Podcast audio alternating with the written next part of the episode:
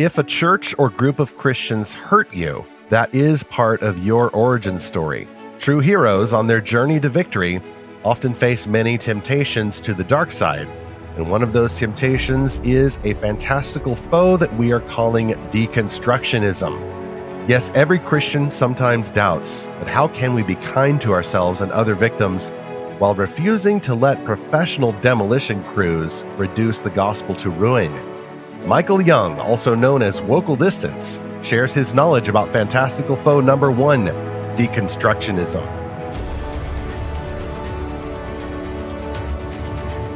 Welcome again to Fantastical Truth. This is the podcast from lorehaven.com in which we explore fantastical stories for God's glory and apply their meanings to the real world. And we're getting really real world today. I'm E. Stephen Burnett, the publisher of Lorehaven and the co author of The Pop Culture Parent. And I'm Zachary Russell, and today I'm asking myself some really easy questions like what is my identity and what is the meaning of life? And where can I find the answers to this question? Because this episode number 153 about when can deconstructionism threaten Christian fiction? And Wokal Distance, whose uh, real name is Michael Young, will be joining us to talk about all these very easy to answer questions with all kinds of great input. Stephen, I'm, I'm excited for this. I've, I've known our guest today for a few years now and have mostly talked on Twitter, so it's going to be fun to talk in person.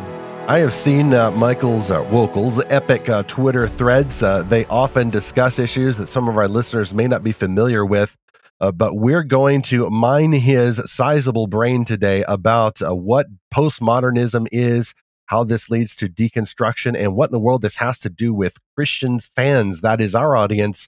Christian readers, uh, watchers, uh, people who love fantastical stories, uh, including those by Christian authors. And we do group this uh, foe, deconstructionism, as a unique threat to these kinds of stories. In our last episode, 152, required listening, by the way, uh, we had a Lorehaven roundtable with several of our writers uh, about church hurt, about church trauma, uh, these tragic backstories, real ones that you get uh, from a church back home or another Christian group or family members. Uh, these things can wound us for sure. Uh, but as a result of these wounds, we often are tempted towards bad methods of healing. And one of those bad methods includes this foe today. People will come along, sometimes Christians, sometimes non Christians, and they will say, you know what you need to do? You need to deconstruct. You can still be a Christian but uh, you just need to clear away all the clutter from the church back home, uh, including maybe some unbiblical ideas, but often including some biblical ideas too. They're appealing to your imagination, and some of these ideas are getting into stories. So that's what we'll be talking about as soon as Michael gets here.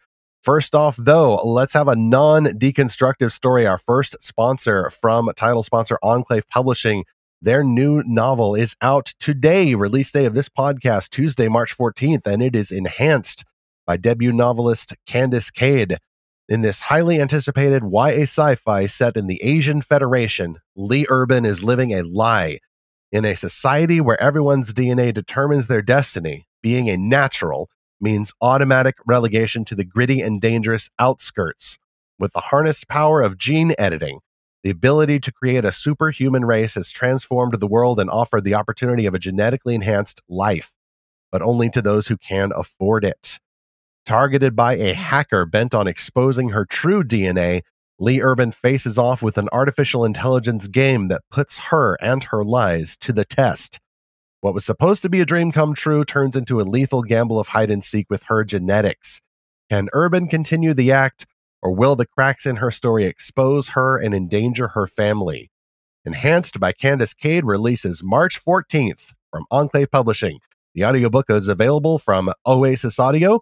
Get more information at enclavepublishing.com, or you can go to lorehaven.com slash podcast sponsors for all the purchase links and the cover, or get the simple link in our show notes for episode 153. Zach, what a great segue that is. You have a character in this uh, social credit ruled East Asian uh, future sci fi world who's struggling with her identity, who's having to get along with the lie that she's been genetically enhanced when it seems she has not. Uh, really looking forward to reading that book. And by the way, stay tuned to the end of the show and learn how you too, if you're in Central Texas, can meet Candace Cade at the upcoming uh, Enclave Lorehaven Fayette Press uh, team up going on at a homeschool conference locally.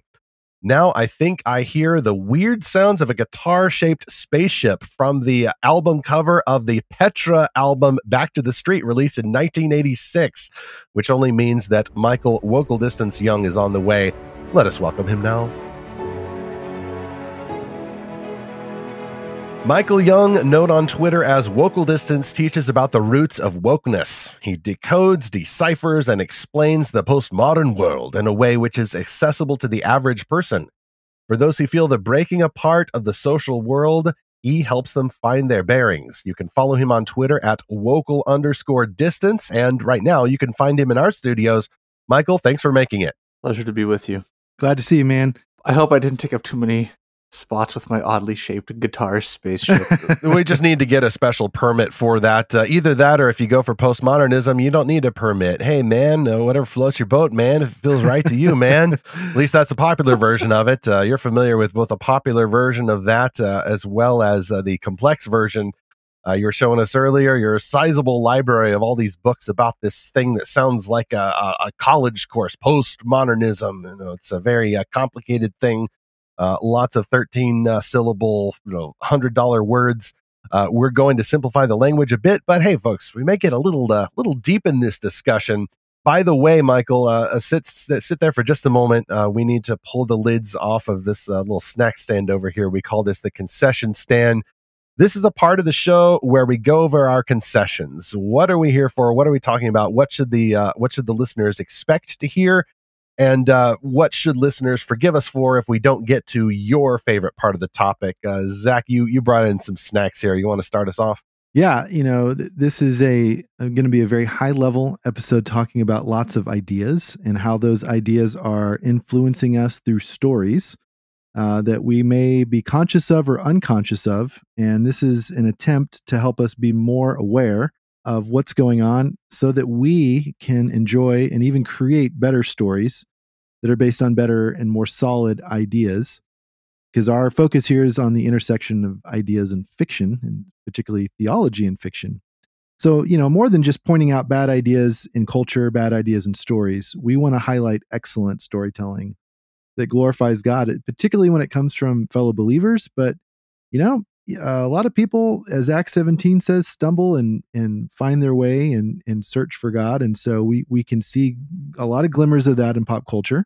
So we'll we'll talk about some good and bad examples of these kinds of things in popular movies. We are talking about some hot topics, but we we try to stay away from, you know, just political banter and and hot takes on politicians and that sort of thing. But the reason we are talking about deconstruction is because that is a trend that does not seem to be slowing down, and it does seem to be a, a genuine threat to believers. Now, there's been some talk about this like, is the church actually under threat? Are, are there actual threats to the church? Because Jesus said the gates of hell will never prevail against his church. Well, all that's true, but Christians are vulnerable, and, and local churches are born and die all the time.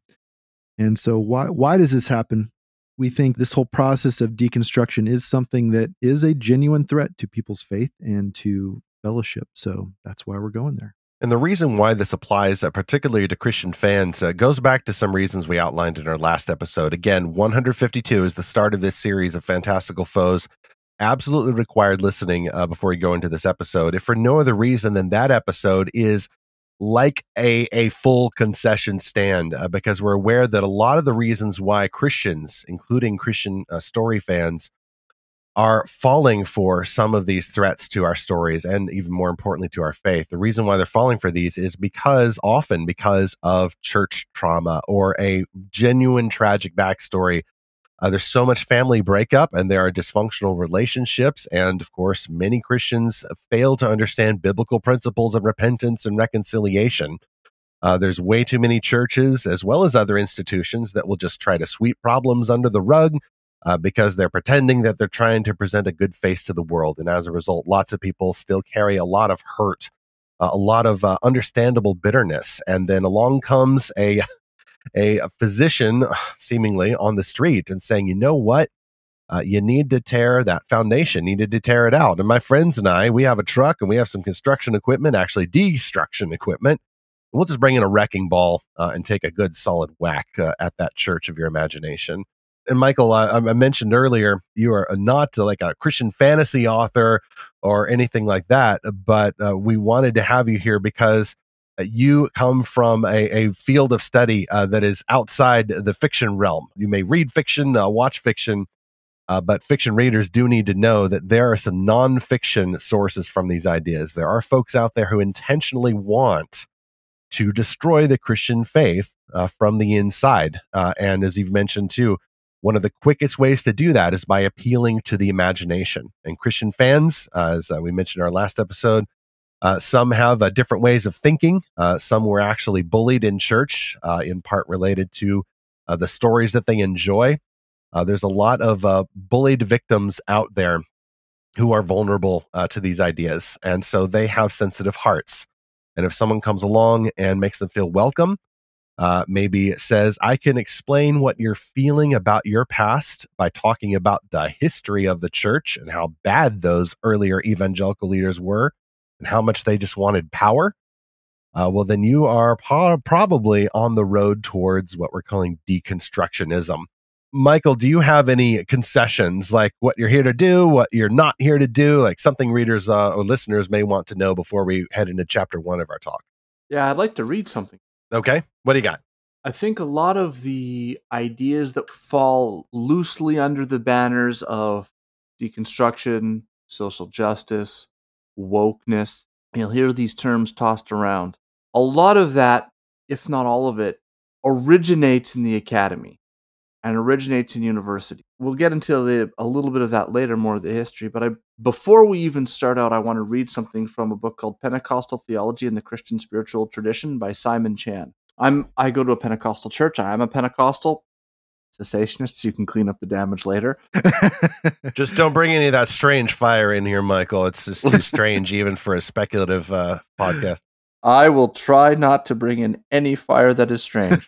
so I want to read something that he wrote here he's talking about traditioning, and he says, as long as the role of the theologian is not recognized by his or her own church, the theologian will not be able to help the church in its traditioning, building its tradition, keeping the tradition going, keeping the tradition on the track.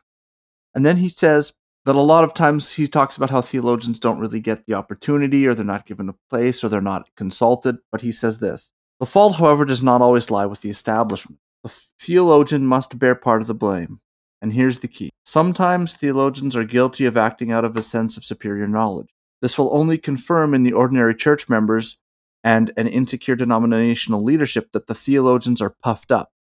We often hear complaints like, if that's what theological education does to one, then all the more reason why we should have nothing to do with it. The emerging Pentecostal community of scholars must find ways to relate meaningfully with their respective ecclesiastical bodies. Mm. There's a need to develop trust. For this, both theologians and church leaders must return to Paul's teaching in Romans 14 and 15 on the need for mutual respect between the strong and the weak. We who are strong in theological knowledge ought to put up with the failings and the weak and not to please ourselves. Perhaps theologians must first learn to behave properly in deference to the conscience of the weak. I think that a lot of times, particularly academics, try to win the conversation or or take a place of prominence in the conversation by dragging regular people out into the deep waters of technical disputes, of theological debate, of academic conversation.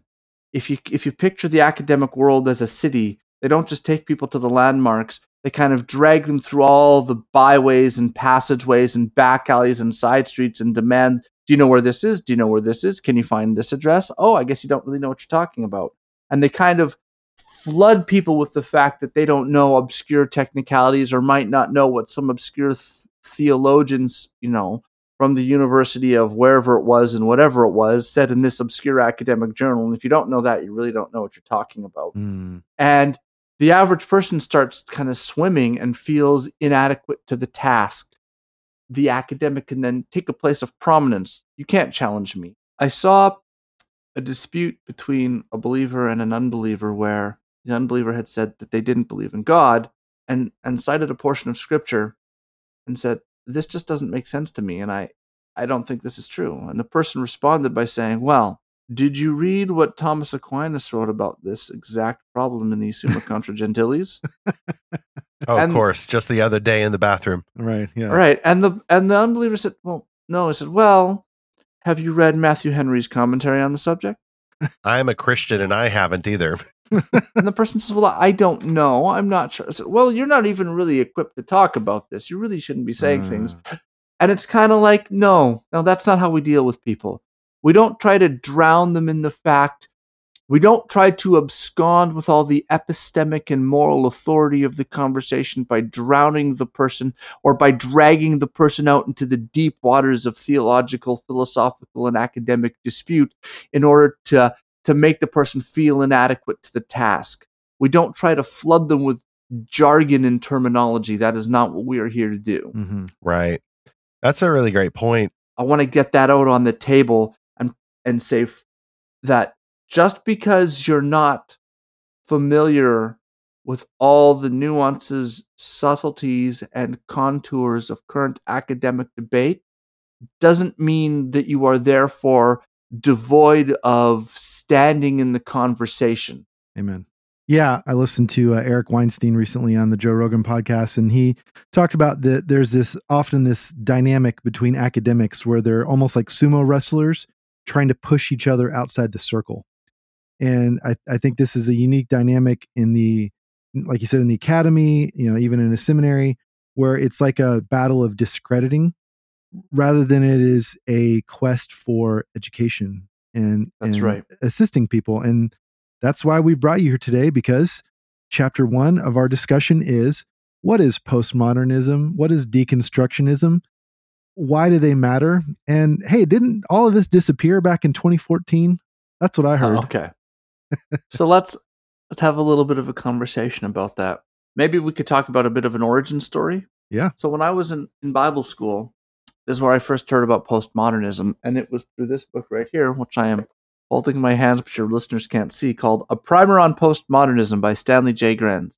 And what Grenz argues in this book is basically that in the same way that we went from like the Stone Age to maybe the Middle Ages, or from the Middle Ages to the Renaissance, or from the Renaissance to the Industrial Age, or the Modern Age, we're going through another epochal shift, a Mm. shift from the modern age to the postmodern age.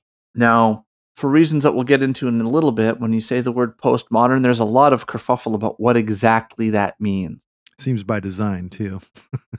Yeah, uh, it's it's tough, um, and that's part of because part of that is because of the way postmodernism understands meaning. hmm Um, what does meaning really mean? You know, they and so when you try to pin them down on what is postmodernism, what does postmodernism mean? The, the postmodernist will immediately begin having a conversation about meaning. So it's kind of tough. But in the broadest sense, postmodernism is the conceptual, cultural, academic, theoretical milieu that shows up after modernism. It is, as Grenz says, the age in which postmodern ideas step to the forefront of society and culture and exercise the most influence in life. You could think of it that way.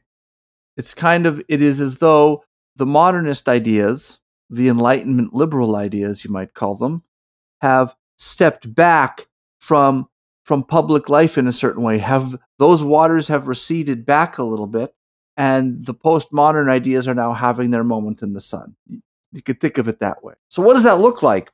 So i'd like to start off with a little bit of an analogy so that people can kind of understand what i'm trying to point at first so i'm just going to point at at a few things that are big major landmarks and once people are oriented in the city of postmodernism they'll be able to look around and start to figure out what's going on and figure out where in the city of postmodernism they stand. There's an old George Carlin bit that he does where he discusses things that make us all the same. And he's talking about this and he says, Have you ever tried to pick up a suitcase that you thought was full and it was empty? And you almost, and you go yoink, and you lift it way up and you almost Mhm. throw it. And what do you got to do? You got to, whoa, you got to catch your balance, right? Or have you ever been walking down the steps and you think there's one more step and there isn't? And you kind of stumble trip. And Yeah. It's that kind Yeah, of feeling, kinda- yes. and you got to reach and touch the wall, right? You're, you're orienting yourself. He asks, Have you ever seen two trains, one in front of the other, and one of the trains starts moving, and for a split second, you're not sure which one it is? Again, you lose your orientation. Mm-hmm. This happens to all of us. I'd like to, to do something with that, but I'd like to take his train analogy, turn it into a car analogy, and then, then maybe we can help us understand postmodernism with that. Have you ever been in a car and you're stopped at a red light and a car to your left or your right starts moving and for a split second you're not sure whether it's you or the car beside you that's moving? I can literally think of that feeling now, yes. Yeah. And so what do you do? You tap the brake, right? If that car's still moving and you've hit the brake and you're not sure whether you're moving, well, what do you do? You look around at a mountain or a hill or a tree or a building or a stop sign or a light post or whatever it is around that you know isn't moving so you can orient yourself and catch your bearings, right? You want to be able to look around and say, aha, well, that, that skyscraper, I know that's not moving. So I'm not moving. So that means the car beside me is the one that's moving. And then you can make sense of everything, right? And that feeling of, am I moving or not, goes away. So picture this you're sitting at the red light, car beside you starts moving, and you hit the brake, and you're still not sure if he's moving or not. So you, you look around at a building or a tree or a mountain, and the building's moving, mm. and the tree's moving, and the mountain's moving, and all the stop signs are moving. The roads are moving. Everything is moving. That's postmodernism. Mm. Nothing is stable. Nothing is still. There are no immovable pillars. Everything in postmodernism is moving. All of the standards, all of the rules, all of the concepts, all of the definitions of the terms in play, everything is being constantly readjusted, changed, altered, and otherwise moved, quote unquote, around. There are no solid foundations. Michael, I think that's why these ideas resonate accidentally with so many people because you're talking about a sense of instability where nothing has a foundation. We've been talking about, or even setting up the show earlier, about this idea that for the Christian uniquely and the Christian fan too, the deconstructionists will take a wrecking ball to the foundation of your faith. Uh, and the deconstructionists would say, well, that's because it wasn't even really there. It's shifting sand, not a solid rock. You may as well tear it out. Uh, there is no foundation, or maybe there's some better foundation that they believe uh, the activist uh, has put together. But I think that these ideas, even for people who've never been the academy, who've never opened one of these books, who maybe never even heard of the word postmodernism or understand the three types of modernist eras that we've gone through, these work with people's feelings. If someone feels unstable uh, because of a bad, terrible ongoing church experience or a family dysfunction or uh, some other kind of family breakup or even something as simple as uh, poverty. You know, we could even talk about uh, racial tension or some of those other things that people uh, have to go through. Uh, just makes sense, I think. And I have seen this in human beings. I'm sure we all have. It makes sense to throw up your hands and you go, well, I guess nothing is locked down. Everything is in flux. Everything is in motion. Uh, I don't have a fixed reference. And that's okay. That's okay. It is what it is. I hear so many people just say it is what it is. No, it's not. What you're saying by that is that uh, everything is just, you just whatever, man. Uh, and you can put the surfer dude voice on it and make fun of it, or you can take it seriously and be earnest in response and say, no, that's really tragic. And then, secondly, as a believer in Christ, we say, no, Christ is forever. Christ is fixed. He is not only the foundation, he is the cornerstone of the foundation. And if you reject the cornerstone, as Christ warns uh, that non believers will reject him, uh, you indeed are trying to build on shifting sand. And I think mm-hmm. the wisest Christian writers uh, comparing these things to biblical imagery will compare it to the parable where Christ talks about the wise man who built his house upon the immovable, solid foundational rock, uh, and the foolish man built his house on the sand. I would add to that, though, if I would dare add to one of Christ's parables, sometimes the wounded man built his house on the sand. Uh, or the man who feels that he ought to be a hero to other wounded people builds his house upon the sand. Or Christian fans, sometimes, I'm not going to name names, but sometimes, we'll talk about this in chapter two, sometimes even some Christian fiction authors can build their house. Maybe part on the rock, uh, but maybe it's part on the sand. You know, maybe they added uh, maybe they added a nice sun porch uh, that's actually built on uh, a foundation of shifting sand. and it's not right. It's not helpful to the reader. Uh, it may be really sunshiny out there, it may feel really nice in the summer, uh, but you have not loved that reader at all, Christian author. You have not built that foundation on. You have not built that sun sun porch on the foundation of the gospel. You mentioned Michael postmodernism and modernism. I'm trying to remember. This is an orbital view of these isms throughout history.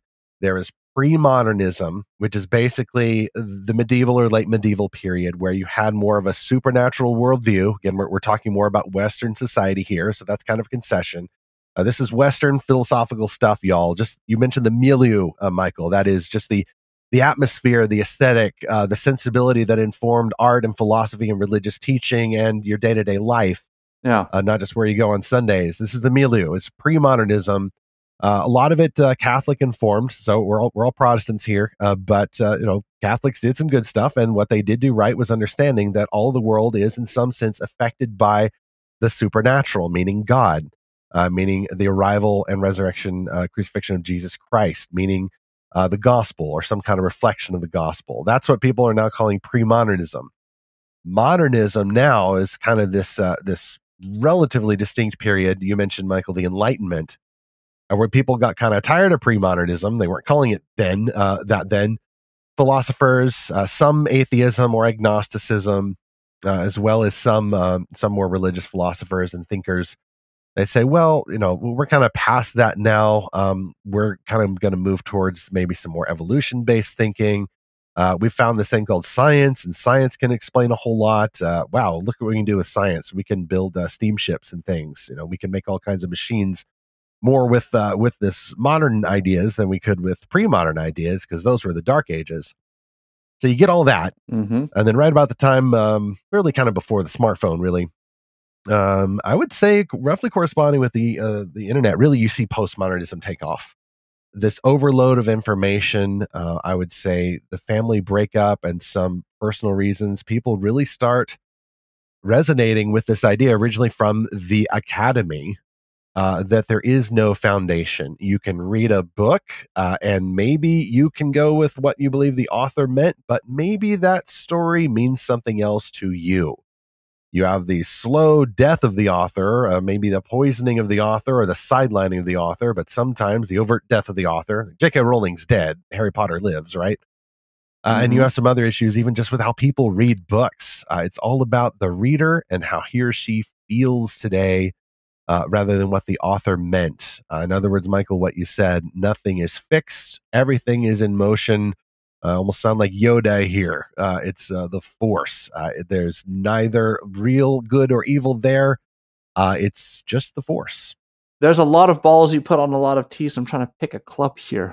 As I said, or orbital view, orbital view. I, I can tee you up here. So I, I think how this all relates to what we're talking about is that because we feel that we live in a world without foundations, we feel the freedom to take a wrecking ball to anything.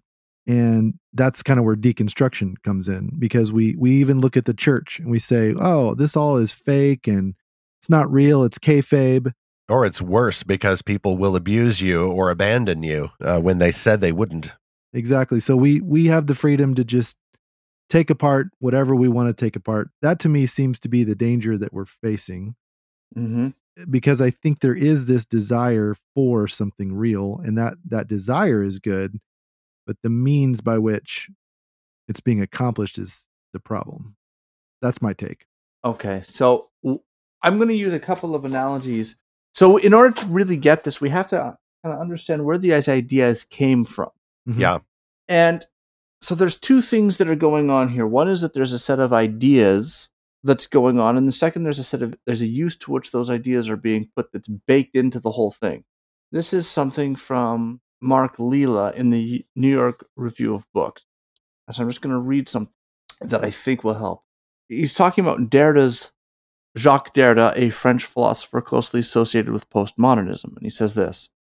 In the United States, however, his ideas, that is Derrida's ideas, which were first introduced into literary criticism, now circulate in the alien environment of academic postmodernism, which is loosely, a loosely structured constellation of ephemeral disciplines like cultural studies, feminist studies, gay and lesbian studies, science studies, and postcolonial theory. Academic post- postmodernism is nothing if not syncretic, which makes it difficult to understand or even describe it. It borrows freely from the translated works of Derrida, Michael Foucault, Gilles Deleuze, Jean Francois Lyotard, Jean Baudrillard, Julia Kristeva. And if that were not enough, also seeks inspiration from Walter Benjamin, Theodore Adorno, and other figures from the German Frankfurt School. Given the impossibility of imposing any logical order on ideas as dissimilar as these, postmodernism is long on attitude and short on argument. What appears to hold it together is the conviction that promoting these very different thinkers somehow contributes to a shared emancipatory political end, which remains conveniently ill defined. He wrote that back, I believe, in 1998. Wow, that was a whole world ago. Mm-hmm. So here is what is kind of going on. In the 60s and 70s, as Enlightenment liberalism was really, had really reached its zenith at the end of World War II with the triumph of the United States, which was the predominant Enlightenment liberal power of the time, along with Britain, its ally, had really triumphed. And after World War II, even though the USSR did oppose the Nazis, they never hit the cultural power or the economic power of the United States. And so what's happening there is the so called new left at that time. You could think of them as the people that came out of the hippie generation. If you think back to 1968, all of the unrest that was going on, and they were really looking for a way to oppose the American liberal, small l liberal, classical liberal, capitalist, you know, Protestant work ethic culture. The immediate thing that they might have looked to, which would have been kind of left wing socialism or communism, had in the Soviet Union at least been utterly discredited. Same within Cuba. Um, you have the Viet Cong and Viet, um, in Vietnam, you have the Khmer Rouge in Cambodia. You're just seeing slaughter and death in all of these places. You have all sorts of gulags set up. You have the rise, the Cultural Revolution in China. The death toll of communism is put somewhere.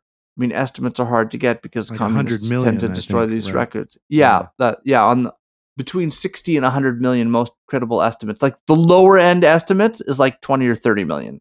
Yeah, it's unbelievable. And so the left at that time has kind of got egg on their face. So they're looking for a way out. And so there's kind of a despondency and nihilism. And in that environment, something new begins to emerge. So there's a couple of things that go on. First, um, there is the the sort of neo-Marxist school of the German Frankfurt School. You could think of it that way. That's Adorno, that's Horkheimer, that's Marcuse. Well, they would call themselves radicals, I think. That would be acceptable to them on their own terms. They're taking Karl Marx's philosophy, which was basically materialist and based on economics, in a broad sense. I know he wrote more than that. And they're moving it onto cultural terrain and talking about the society. Okay. As that movement's going on, something new shows up in philosophy departments in France at the Collège de France, and it shows up with three thinkers Derrida, Foucault, and Baudrillard. And those three thinkers really pour in the ideas that are going to be used to get what we're seeing now off the ground. Hmm They're kind of the godfathers of deconstructionism, right? Yes. Yep. So, in order to understand how this works, I'm going to use a couple of analogies to try and get this across because it's really difficult. Like, I'm sitting here, I'm struggling. How do you explain all this stuff quickly? but let's use a couple of analogies. So, what Derrida does is Derrida starts out with language, and Derrida's basic point is that there is no objective reference for language. Mm. See, we tend to have this idea that I look go out and I look at an object, say a tree. I get in my head the concept of a tree. Then I go to you and I say the word tree, and the word concept is attached to the word tree. And then you hear the word tree and you know what concept is attached to that word, and so you understand what I mean. That's a, a really basic idea of language. Derrida's going to come along and say, uh uh uh, that's wrong. Derrida's going to come along and he say, we're going to look at this business of writing and reading. And once we, we, we tug on that thread, the entire philosophy of Western civilization is going to be unwound. And so what he's going to do is he's going to do something like this, and we're going to speed run Derrida, man. He's going to say, look, we usually privilege speech over writing. We say that the writing or the written word is the graphic form of the spoken word. It's derivative in some sense. The real word is the spoken word that I'm saying to you. Writing is a is a derivative. It's one step back from that. The written word refers to the spoken word, and the spoken word is the thing that's actually attached to the concept. The written word is just kind of pointing that it's derivative. So when you have a spoken word, you have the person right there, and the meaning is in their head, and they're speaking the words. Whereas in the written word, it's kind of like, well, the person's not in the room. I might be reading what they're saying a hundred years after they're gone, and I have to do some interpret work, to, interpretive work to try and figure out what they mean. So, right, Derrida says, look, everyone thinks that writing is kind of like a couple steps back, but he goes, actually, no, he doesn't think that. He says, look, when you're reading a written word, what do you, you know, you have a word that's written and you don't know what it means, what do you do? Well, you go to the dictionary. And what does the dictionary have? More, More words. words. Yeah. So when you read the, so you don't know what those words mean, so you look them up. What do you find? More words. So there's no foundation. Is kind of his point. Well, yeah, he's going to say this. Look, all the words are defined by other words, and you sit there and you kind of go, huh? And he says, look, you guys all think that there's some f- concept floating around out there, some meaning, some substance some form, some ghostly entity that that in people's head. And he goes, look, no, words are defined by other words, and those words are defined by other words, and those words are defined by other words. And he says the words are the meaning is always deferred because in each word is defined by other words, and so you always have to you can keep tracing the meaning back endlessly, right? There's an endless chain of signification, an endless chain of reference, an endless chain of meaning as we trace these words back, as we pull on this thread. So Derrida says, look, when you say a word, you speak a word out. I say tree, and you ask me what I mean. Well, what am I going to do? I could point at a tree, but does that, when I point at a tree, that specific tree? Well, no, things that are like that. Which things that are like that? How closely do they have to resemble the things that I just pointed at? Right? What about a bush? What about grass? What about a flower? And again, we're right back in that same thing where the words are defined by other words. We also find that the tree is defined by what it is and what it is not, right? So the tree is defined by because it's not a bush and it's not a flower and it's not, and the word tree is not free it's not B, it's not C, right? So the word is defined by other words, both in terms of the words that are used in its dictionary definition, but also in its place in the system of words. So all of a sudden, what do you end up with? Well, if everything is just defined by everything else, what's the objective point of reference? Right, right. There is no central object in the system of words with which that you can set your peg down, that you can pin it on. It's all just defined by other words. And using our example of a tree, what's a tree defined by? A tree is not a bush, it's not a rose, it's not grass, it's not moss. It's defined by its what? Role in the system of things. And Derrida says, look, you guys all thought speech was like the primary thing, but he goes, actually, no, it's reading. And how do you read? You look at a word and you find its place in the system of words. And that's a, it's context and interpretation, says Derrida. And he says, isn't that what you're doing when you look out in the world at a tree? It's all context and interpretation. And Derrida says, everything is like that. Mm, everything. That's where it hits the road. Yes. You might say, to oversimplify, as Geoffrey Bennington said in the LA Review of Books, that on Derrida's view, thinking proceeds by reading. You're always reading the world. The way the quarterback reads a defense, the way a climber might be trying to get a read on that mountain, the way you might go in and try to read a room. It's context and interpretation. Okay? Now I I know it's it's difficult, but let's put some skin on this a little bit. Suppose I have a Lego model of a baseball stadium. Suppose you're from another culture, you've never seen a baseball stadium before. What am I going to do?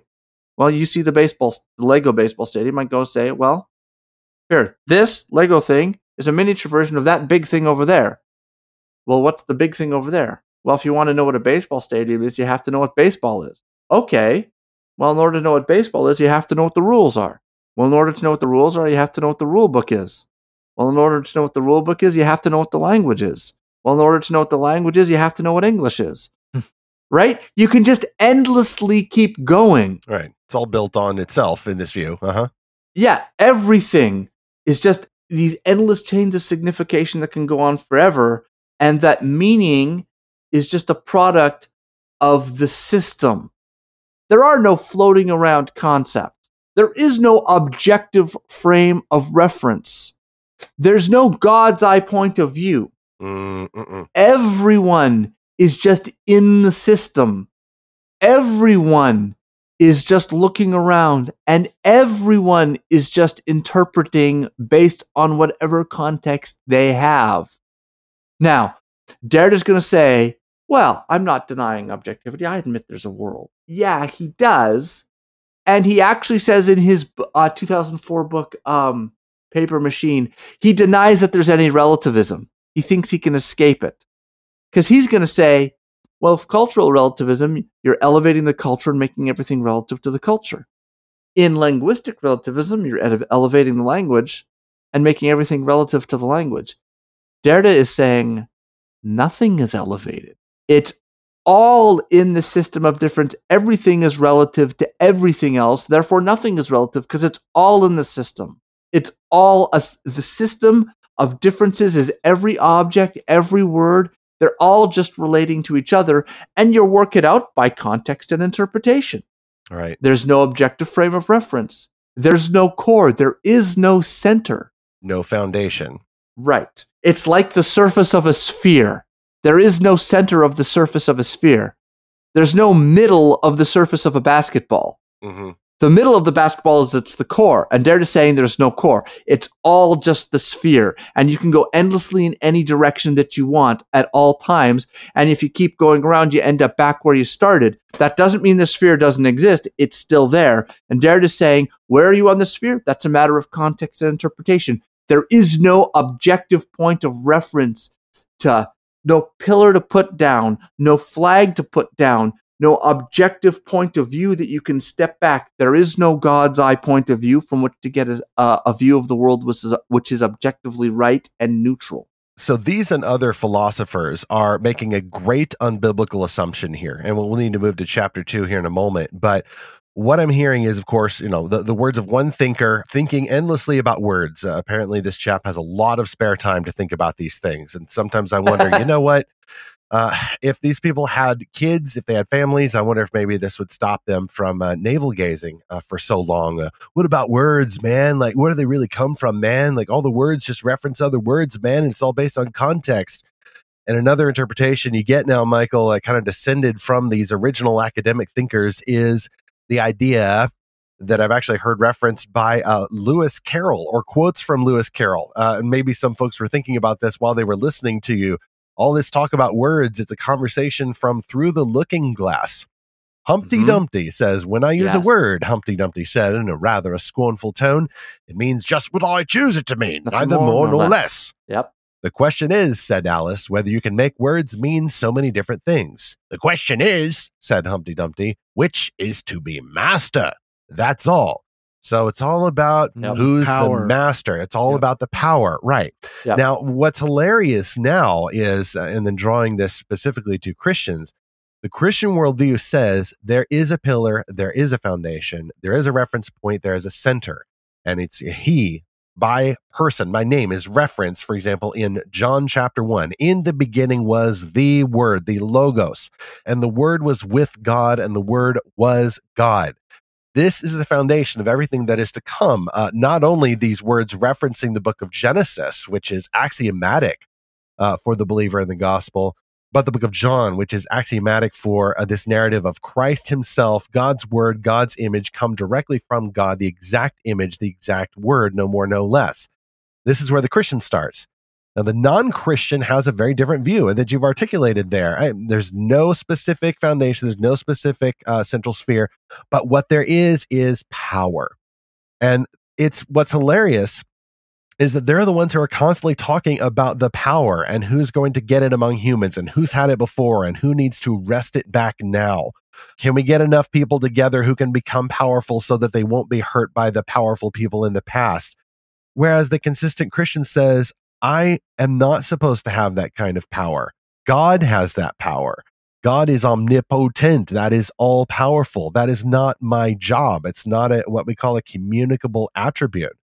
And so the people who are constantly obsessed with power are the ones constantly assuming and accusing other people of being obsessed with it. And frankly, it's projection, Michael. You get this view of people saying it's yeah. all about the power. Uh, they're obsessed with it. And, and the Christian is kind of past that, or at least the wise, mature Christian is past that. And so you get then uh, this movement, and it, it, goes from the academy, then these old thinkers uh, who are being picked up by other thinkers and who modify and then pass it along, pick it up, modify, and pass along with or without, uh, you know, theses that they use to earn uh, their doctorates in in uh, philosophy or whatever.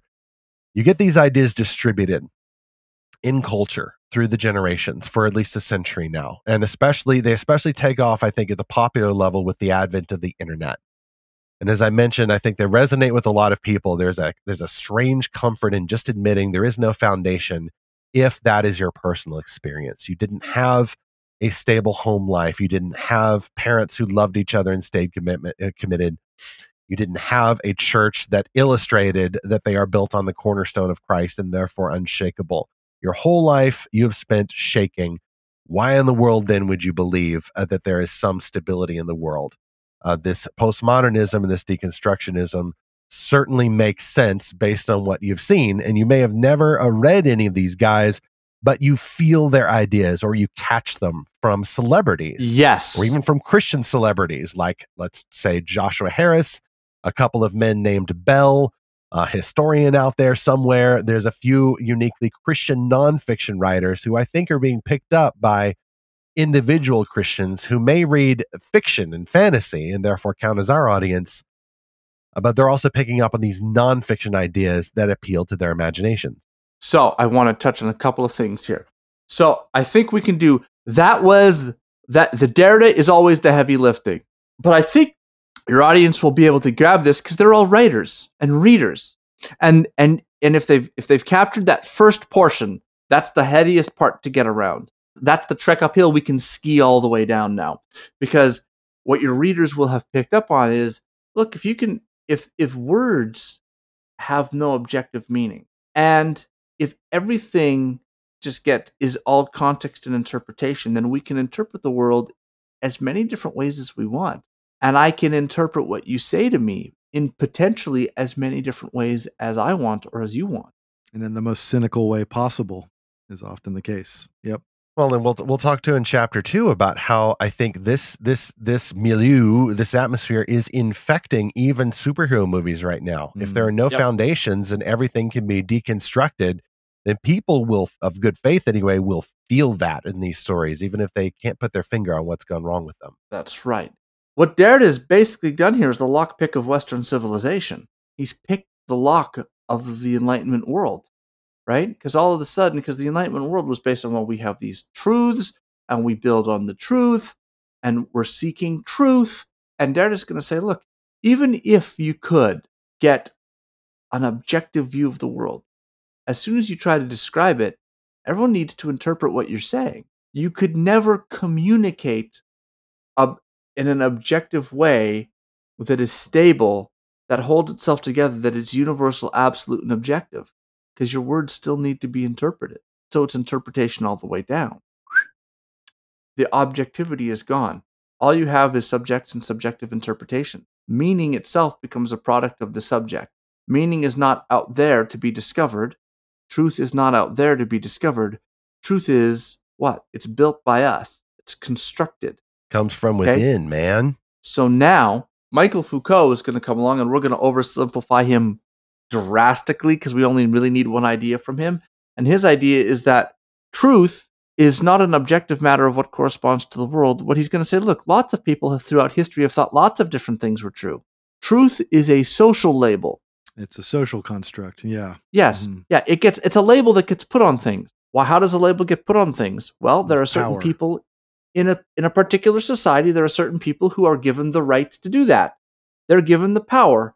In the ancient culture, it might be the voodoo shaman. In another culture, it might be the priest. In another culture, it might be the cleric or the, or the imam or the rabbi. In a different culture, it's the medicine man. In our culture, it's the scientist who gets to put the label of true on things.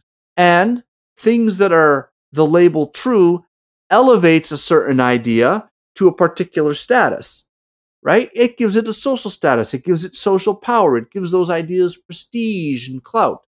And so he says, really, the thing that's mediating truth is power. And you might say, as he says, as he intimates, that knowledge and power are two features of the same object. It's not the old Francis Bacon idea that knowledge is power, right? What it's saying, what he's saying is that knowledge is created by and through power, and then it self reinforces. The people who get to decide what's true get to decide what's true. They have the power to decide what's true and then they decide what is true based on their interests, biases, etc. And then the things that they label true, those concepts, are then used to reinforce the power of the people who decide what's true. So the scientist decides that certain ideas are true, and those certain ideas reinforce the scientific narrative. And then the scientific narrative then justifies the power of the scientist, who then gets to decide what's true. I'm trying very hard not to comment on a very well-known scientist who has done this. yes. Yeah. Right. we could get into and a whole so other rabbit yeah, trail. Well, we already yeah. conceded that we would not do such. you could see how that view would have intuitive force. But maybe it's a benevolent lie. Mm, yeah, yeah, Or, but you know, you, you could see how it's got. Okay, so you add those ideas together. Mm-hmm. Derrida, look, there's no central pillar. There's no core. There's no objective frame of reference for meaning in words.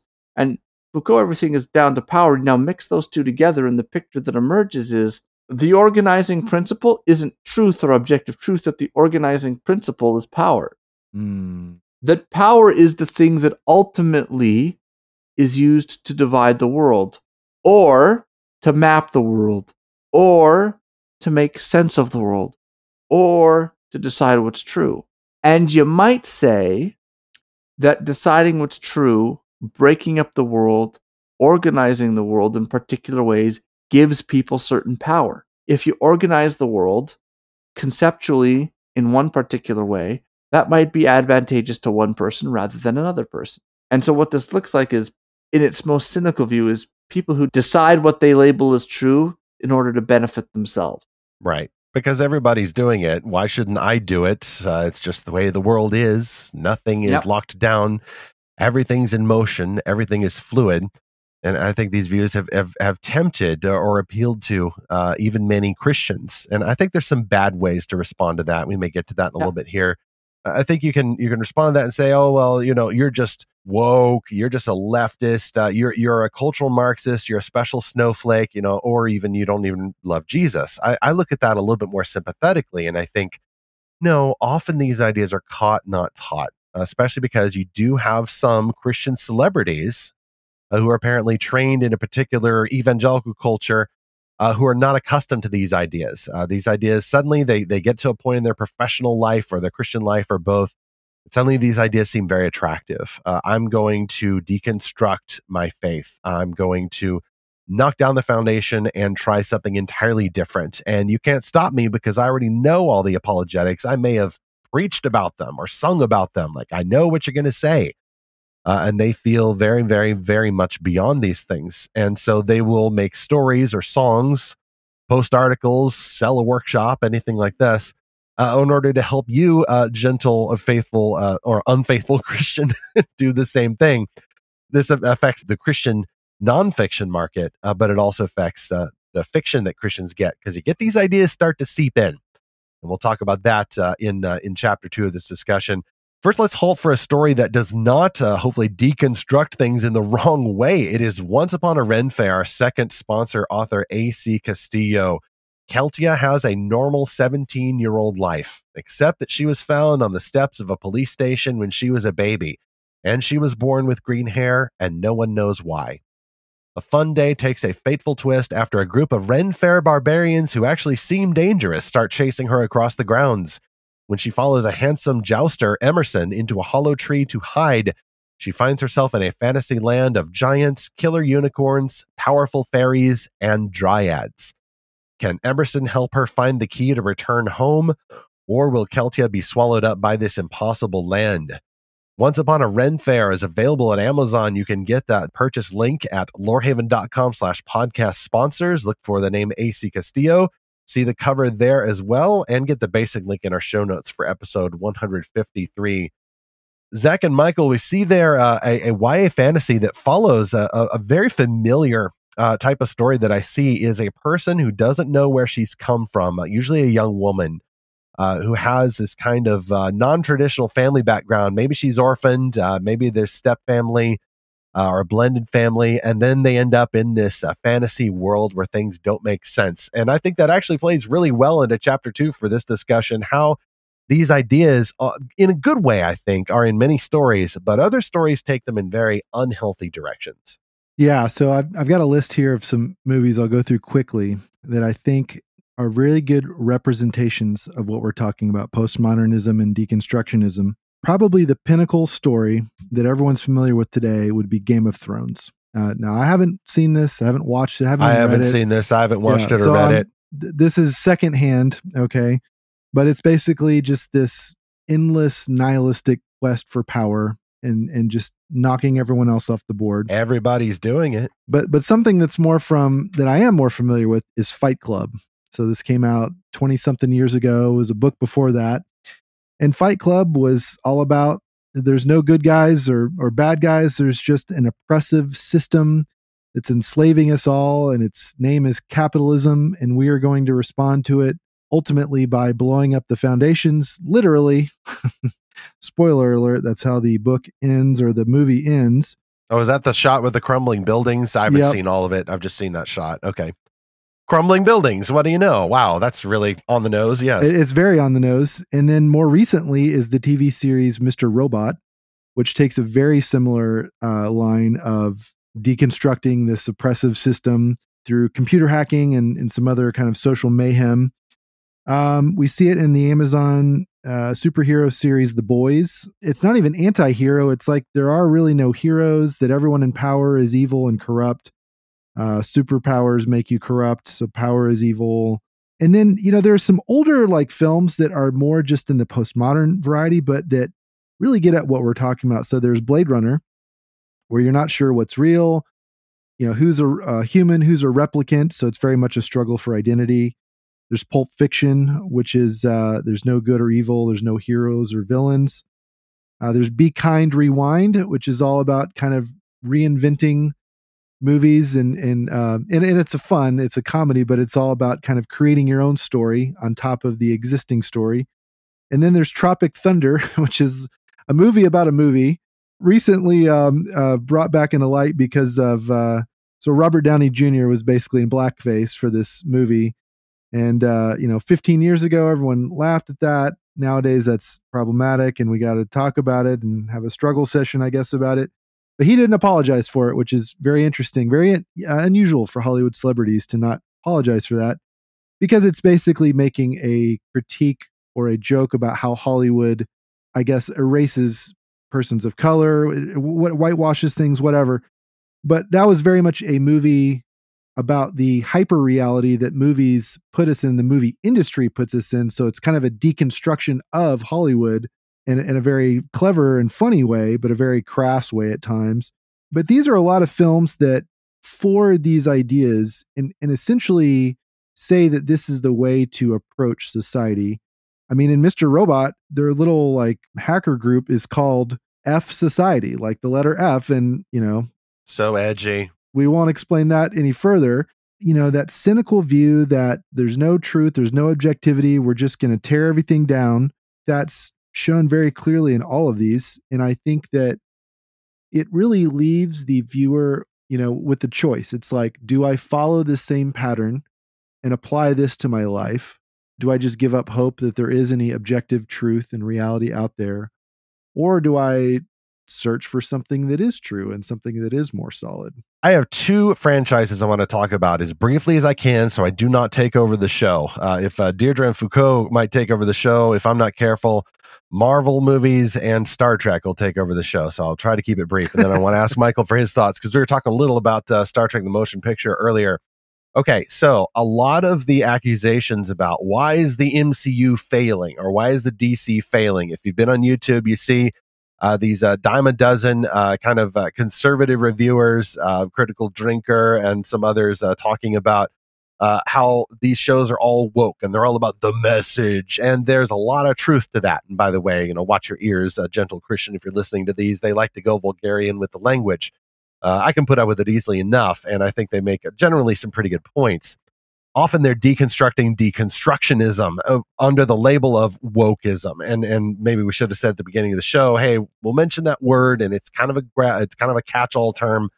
I think wokeism includes but is not limited to uh, our fantastical foe today deconstructionism. And i wish that people would be a little more careful with their language. The issue with these superhero movies and why people are feeling even if they cannot uh, specifically describe what's gone wrong with them uh, is I think uh, the Michael's example earlier of all the buildings are shaking. Nothing is built on a foundation. Everything is in flux. When he said that, I'm literally picturing Doctor Strange because Doctor mm, Strange yes. will go into uh, this world where all the buildings are curving in on themselves and it's all trippy, man. And what do you know? This imagery, this concept comes out of not just uh, this imaginary mysticism, but some of the caught not taught ideas going back to the 60s because that's when Doctor Strange was made up. Uh, this whole idea of a wizard who can then uh, you know keep one foot in the real world but also go into these trippy environments where uh, up is down and black is white and water is dry and all of these uh, contradictions. Doctor Strange, in a sense, can be said to enter a postmodern world. Now, in the original uh, Doctor Strange movie, it's very clear that these domains are the exception. Uh, it's actually professing Christian Scott Derrickson who directed that movie. He is using kind of these mystical tropes in service toward a far more redemptive metaphor. Doctor Strange taking the usual but happy uh, superhero idea of the Christ figure figure at the end, uh, dying repeatedly in a time loop to save the world. All right, good stuff. Christians can rejoice in that and be happy that we see a glimpse of the gospel even in this uh, secular superhero movie. Nowadays, however, you get the problem that people have already been talking about, and so I won't belabor it the problem of the multiverse. The multiverse is the ultimate deconstruction of an earnest superhero tale because now there really are no consequences. It's not just that Nick Fury or Agent Coulson or anybody can die and it was a fake out death, and no, no, then there's another fake out death and they planned it all along. They're just that smart. That's why they get to be super spies. It's not just that. Now it doesn't matter uh, if uh, Iron Man dies. You mentioned Robert Downey Jr. Uh, earlier, Zach. It doesn't matter that he dies. You can go fetch a copy uh, from the other corner of the multiverse and bring him back. Uh, that is, if uh, Robert Downey Jr. drops his rate low enough for them to be able to afford him. I think that a lot of fans would kind of like that, but not really. a lot more fans are saying, no, I, I want this world to have weight and consequences. I don't want characters being flippant about the supposed uh, uh, mortal injuries that they could suffer in the middle of this battle. Uh, I want death to be serious. I want things to have foundations. I don't want everything constantly challenged uh, by the style uh, or the character actions of this story. I think that's another reason, uh, by the way, why the Ant Man movie has failed so much. It's kind of that same idea. You go down to the quantum realm uh, where nothing is the same and there's all these weirdnesses going on. And then there's a guy who's basically a giant head in a robotic egg shaped floating chair. Uh, and he's not a creeptastic villain like in the comics, but he's just a goofy villain. And you see his little tushy at one point, and it's just weird. Uh, it's not going to be successful with mainstream audiences, but I also think it just it just removes the stakes from the universe, and particularly if you've got all these endless copies of a single villain uh, rather than a single villain, uh, Thanos, uh, who needs to be defeated. You've branched things out now from this one linear story into all these branching realities, and people are either going to get bored or lose track or get distracted. And DC now, of course, is doing something similar, and enough said about them. I want to talk real quick about Star Trek. So, Michael mentioned earlier this classic humanist idea of humanity has evolved beyond God. Uh, it was a trope that recurred throughout the original series. They tried to play it safe for the censors with that whole episode with Apollo, which is really just a code for us giving up on the real God uh, using the language of the Greek pantheon. But then they just went all in uh, with Star Trek: The Motion Picture uh, and some other uh, some other uh, tropey stories, very humanist, atheistic stories, even in the Next Generation. Frankly, we wouldn't be talking about the Next Generation now. I think if Gene Roddenberry, God bless him, uh, had not shuffled off this mortal coil. Uh, hopefully not without repenting first of his uh, cosm- or, or atheistic humanism. Uh, the show got better after that uh, because Roddenberry didn't want his human characters to fight. Uh, he wanted them to be just so perfect, and all the conflict came from outside. Once he died, the show got better, but there were still some uh, some tropes going along there about oh well, we've moved past God. And I think some of that deconstruction has affected or infected even the newer Star Trek series now. I think that's a big reason why people are not big fans of Star Trek Discovery. They're constantly deconstructing Starfleet. There's always an admiral who's got an agenda or a secret society out there. Somebody's hiding something. And then these supposed Starfleet professionals uh, seem to have a lot of unresolved trauma in their past. Uh, people laugh and I think uh, wrongfully accuse the main character of Discovery for, quote, crying all the time, end quote. I think what they're really saying is this person is so traumatized, I'm not sure if she uh, belongs in uh, these uh, soldier explorers in outer space. Uh, that is the Starfleet of the Federation. However, I must say that it is such a relief and refreshing uh, when you get a Star Trek story now that doesn't go for that. And I would actually put the third season of Picard now, I think, safely in that category. Uh, they're correcting for these problems. The main characters from the next generation are flawed. Uh, but there are, Michael, I must say, there are foundations in this story, unquestioned virtues that are not being stepped on by flippant dialogue or story deconstruction uh, the story, without giving away spoilers, like seriously and earnestly questions Captain Picard's decision to make Starfleet his family, uh, to the exclusion of other family that he might not know about. Uh, watched episode four last night. It was absolutely gripping. Uh, real virtues on display, uh, real heroism. Of course, it's still classic humanist. You know, there's no God in sight.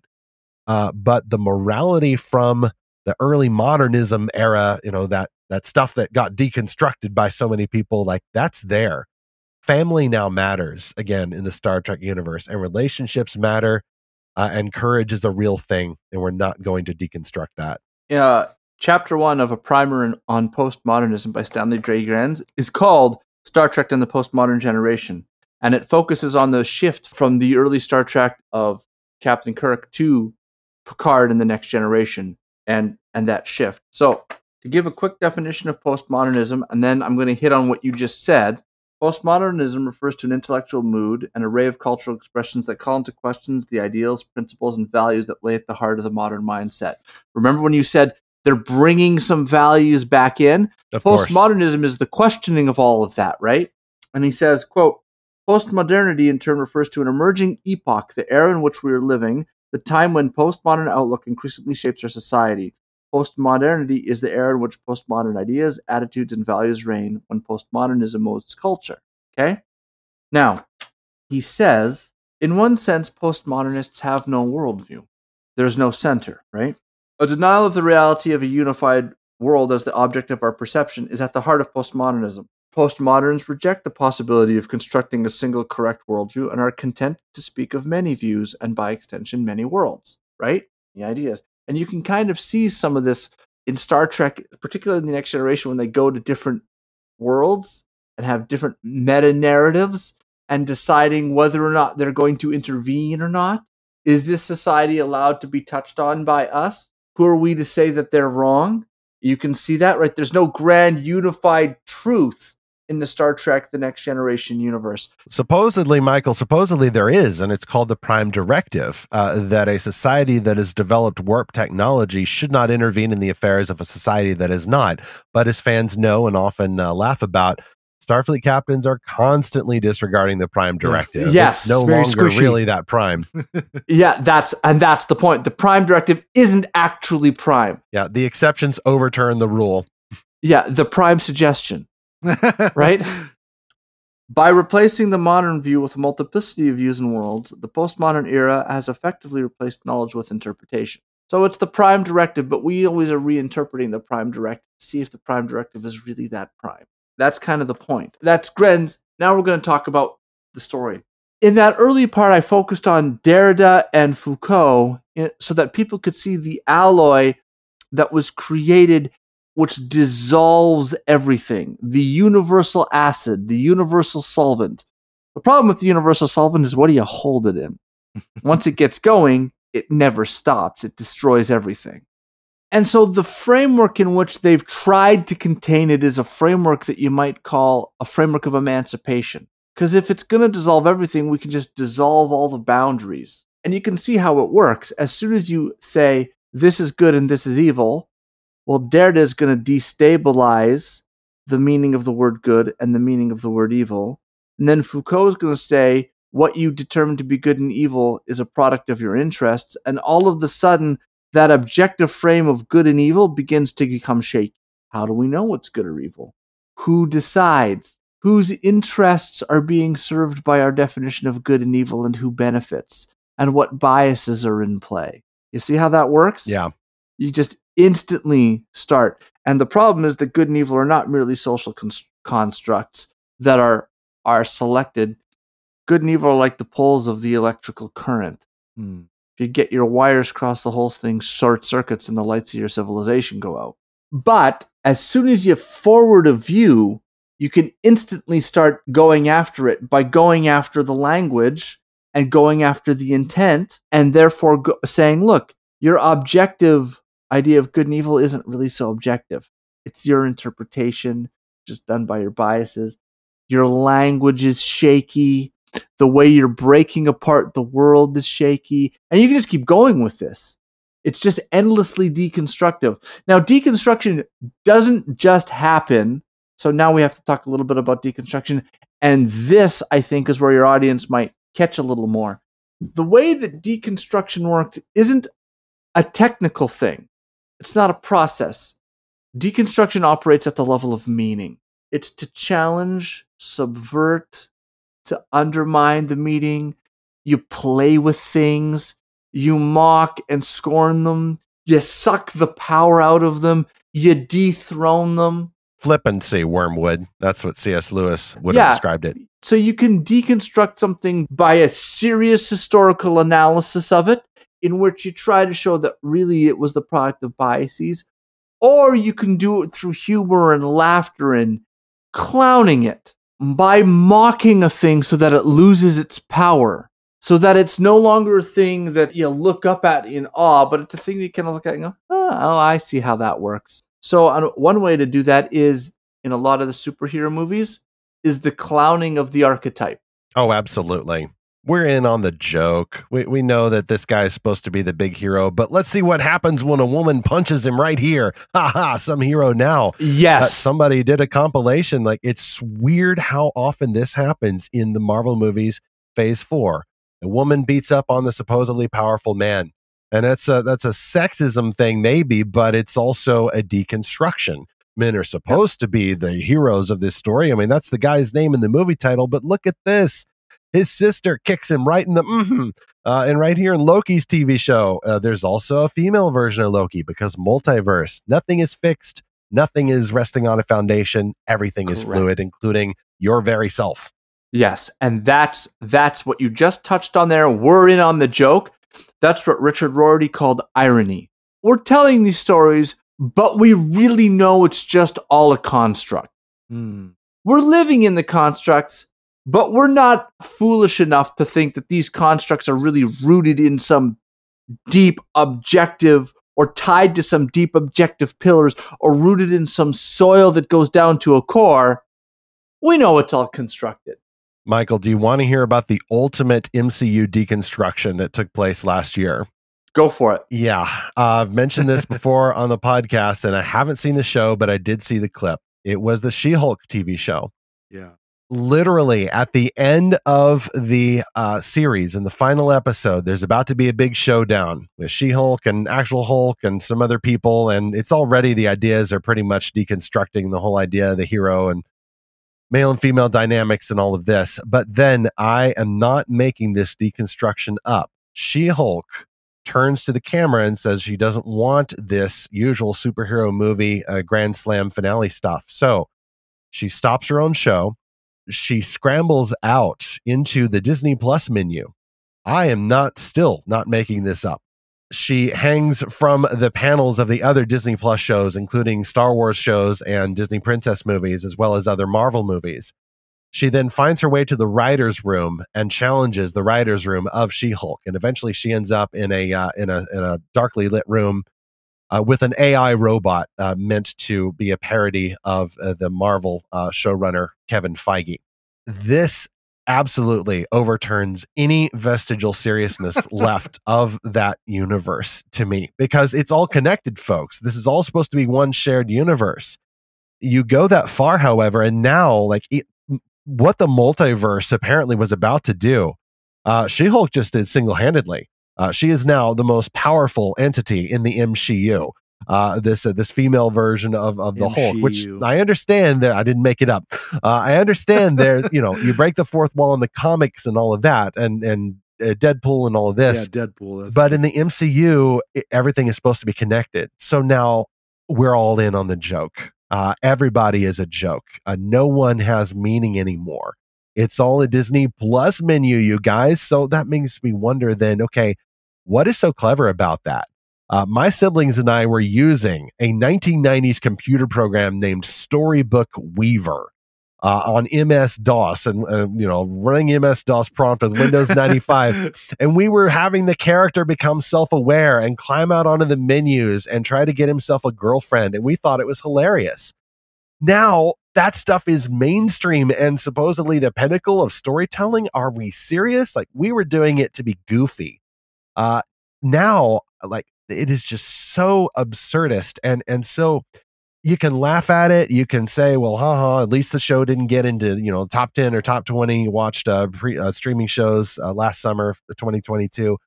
But on the one level, it is genuinely harmful now because we here at Lorehaven, and I think as Christians, should take stories seriously. We should even even the funny ones. We should take them seriously. Uh, imagination is serious. It's a gift from God we must be earnest about the power that is in imagination and not cast it so lightly aside uh, into a pile of jokes and flippancy. So I think you're really onto something, Michael. This is, I think, hopefully the lowest point of deconstructionism. But I wonder now, how much lower can we go in our fantastical storytelling?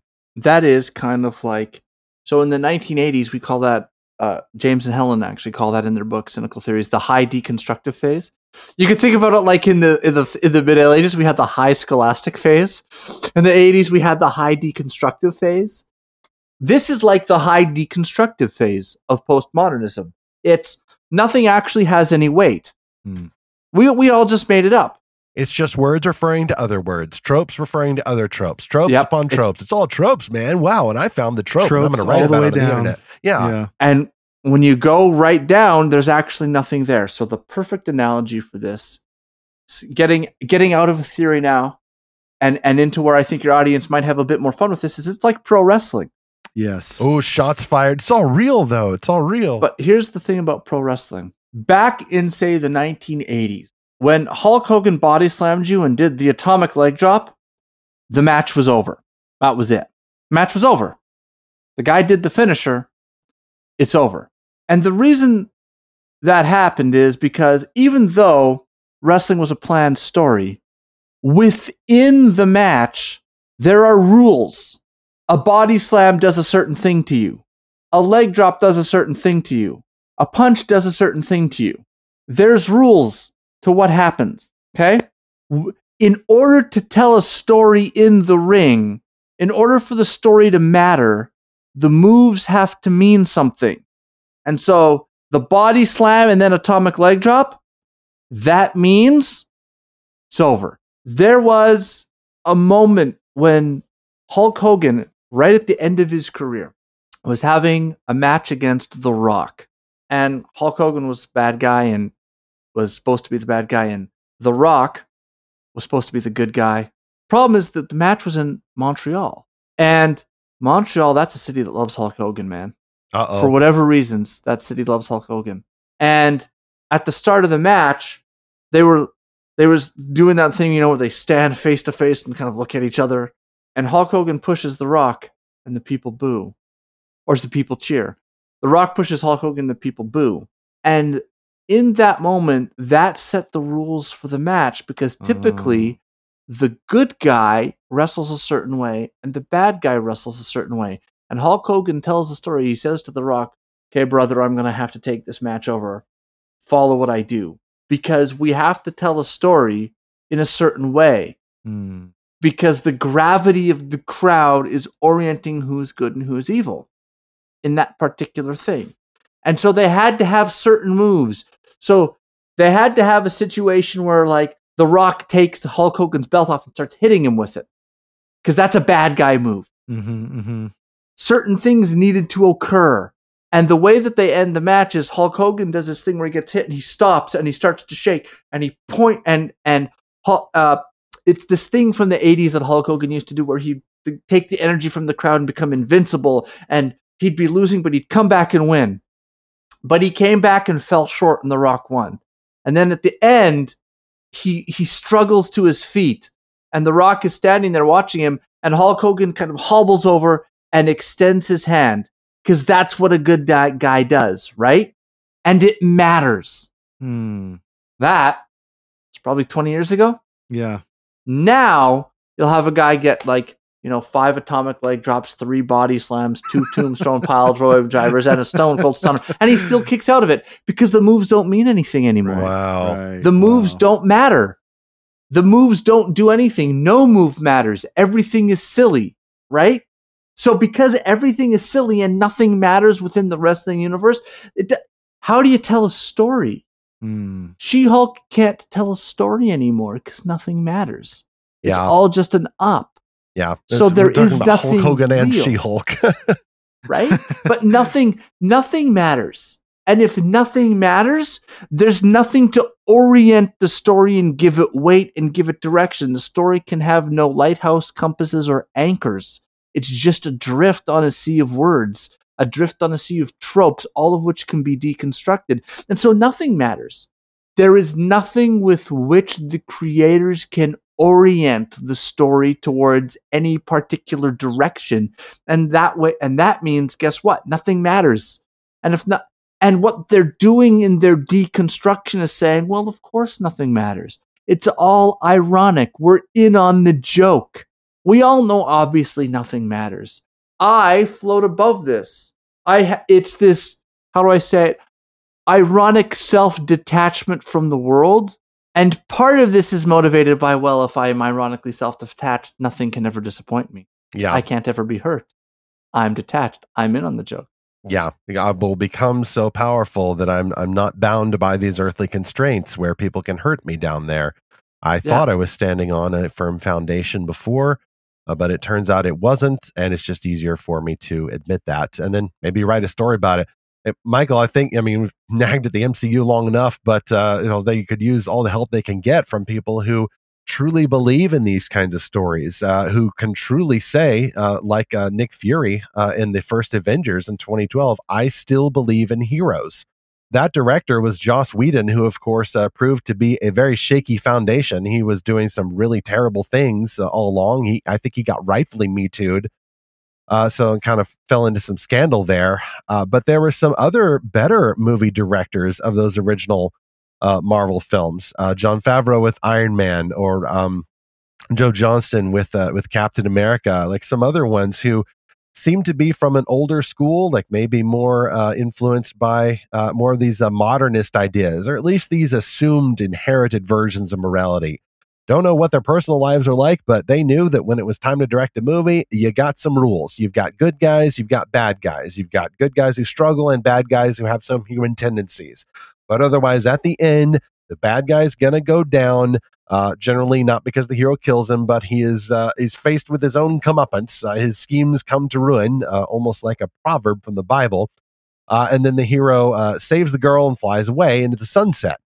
Uh, you can call that a trope, or you can say, no, this is realistic. This is how a story ought to be. And the Christian, uh, doing some pop culture discernment, looks at that and says, uh, this is at least a faint reflection of the gospel, and that's why people love it, uh, even if they don't believe in Jesus. You've got this Jesus type character on the screen, and that'll do for now.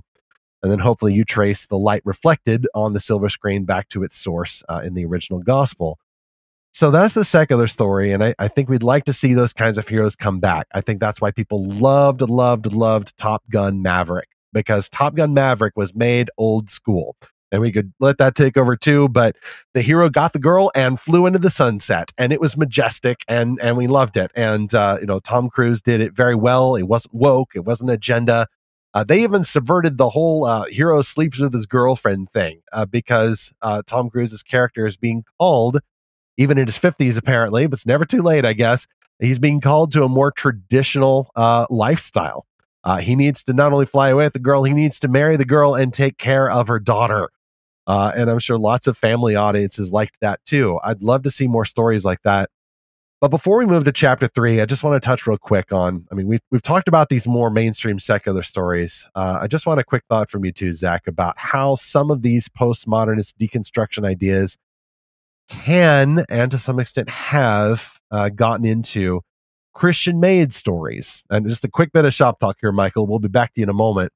But anytime then you see, I think, mindless banter in a story that does not advance the story, uh, that team seems to deconstruct the tropes, to me, that smacks of a little bit of this deconstructive approach you, gentle reader, just reading a book. You're reading a book. Uh, yes, we know about the tropes. We have read all the lists on the internet.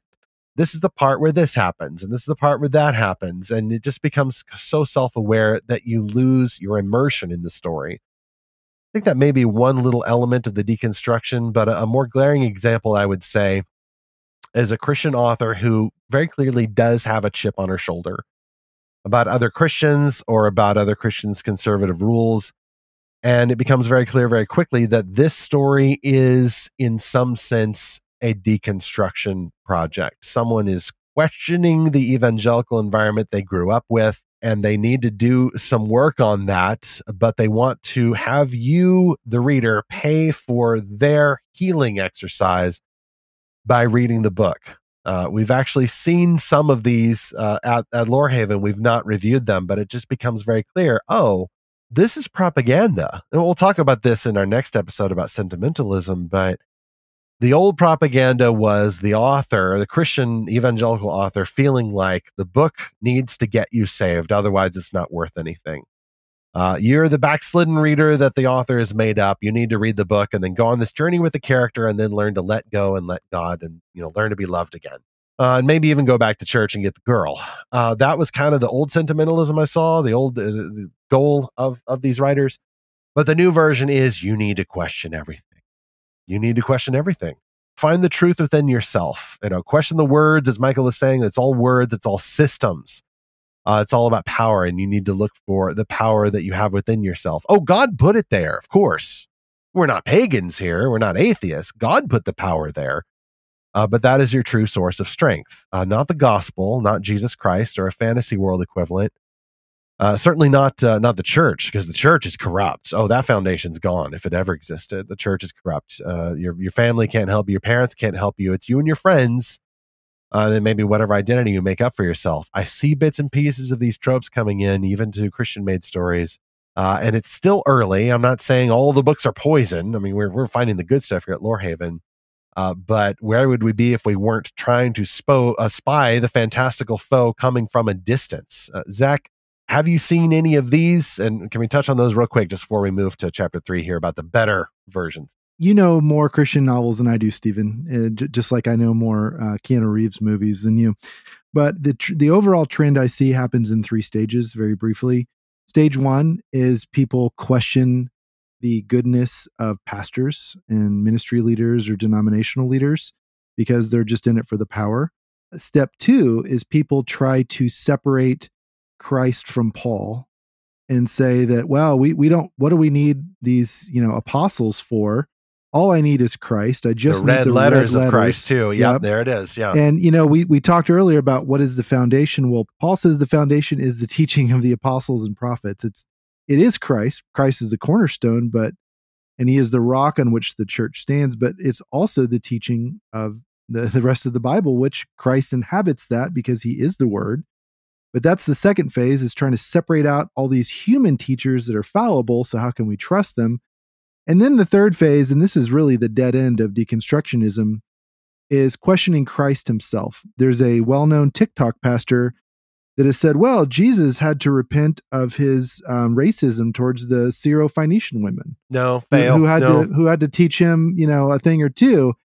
And once you get to that point, you don't have Jesus anymore. You don't have the sinless Son of God, the Lamb of God who took away the sin of the world. You just have another human being that we can learn from, but he's one of many guides. And you got to look within yourself for the the true light. And uh, you know, we'll talk about that in a little bit in chapter three here, but that that's the real danger of where all this leads. That's the dead end. It's, apostasy, basically. It is apostasy, but it's a very attractive apostasy uh, because it resonates with the lived experience, people will say, uh, with the Christian who has struggled. Uh, why wouldn't you question every pastor? Uh, why wouldn't you question then the Apostle Paul? After all, he was terrible about women. Uh, and maybe I'm a woman and I have experienced that kind of misogyny for real uh, in what I thought was a safe religious environment. Uh, and then if I have torn out both of those, then why should I not also tear out Christ? Uh, maybe I find out that you can't so easily separate those red letters or even the Gospels from the rest of the Bible. It is all God's word, red letters, black letters, uh, whatever color the letters are. Uh, Christians believe it all goes together, a single revelation of the gospel in redemptive history.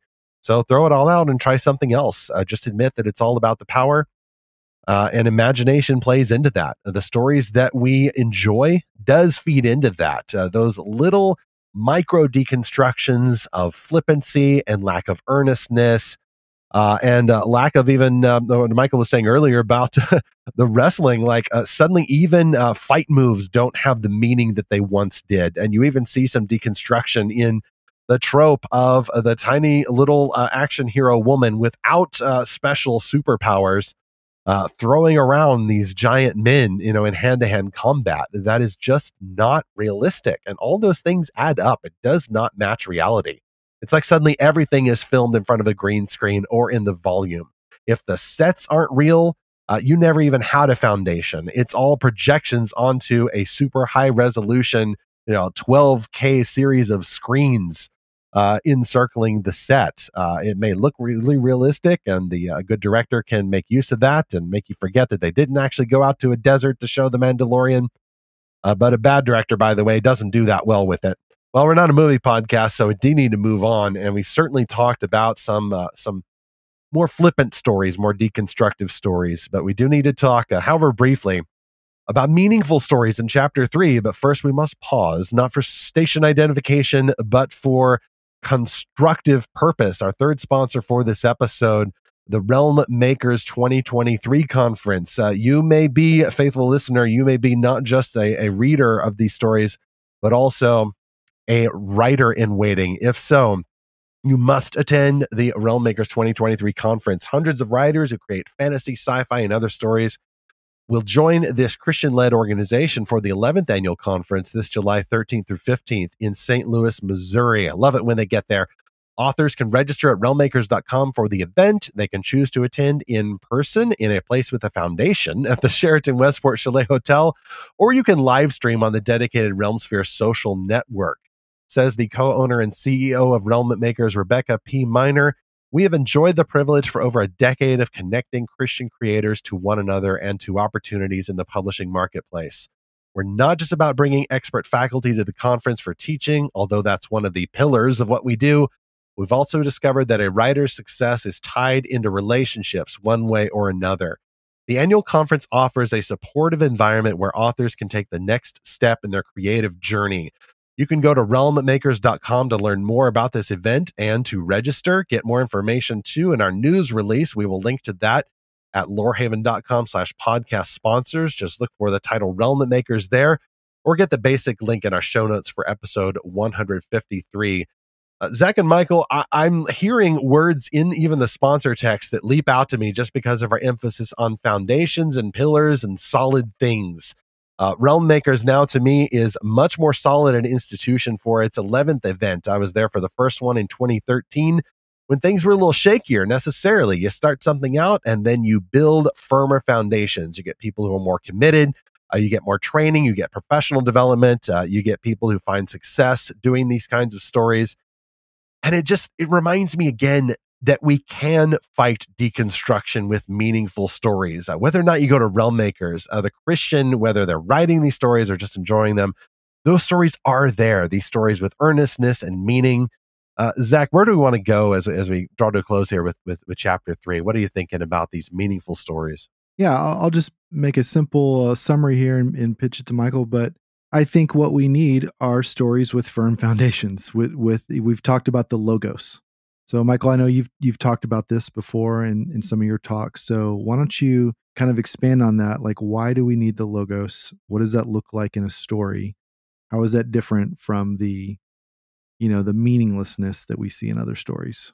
To tie two threads together as our way into that, um, one of the things that you're seeing when you talked about the the deconstruction of the hero archetype is that they really are humiliating the heroes. Mm. Oh, 100%. There's a humiliation ritual that's going on in that, right?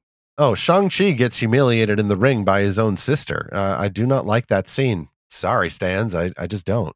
Yeah. And it's, there's kind of a masculine, you're not that great because nothing is better or any worse. The hero is always campy and whatever else, right? You're, you're just a trope. You're just, we deconstruct all of that and all of the, the power and privilege, and we're going to knock all that down. You talked about Christ and how Christ is the Logos, right? Cornerstone. And you talked about how they're going to go after him, the cornerstone. I quoted in an article I wrote for American Reformer about Jesus and John Wayne among the deplorables, and I said, it's not merely that postmodern thinking dissolves itself, it's that it has no stopping point and no limiting principle. No limiting principle. I was looking for it. Yes. It would be no problem to deconstruct everything from substitutionary atonement to the church to the Nicene Creed. Many are knocking on that door. Activist theologian Robert Henderson Espinoza writes The ways of Jesus were never intended to be institutionalized. They were institutionalized as a result of power and control and the ways that post Constantine Christianity can only be understood as an empire religion. Mm, simple villains, simple motives, no nuance there. Just they wanted power. They were bad guys. Well, that's a bad villain. Yep. Yep. It's it's a caricature of a villain. It's a caricature where you wish you had a villain. It's just raw cynicism.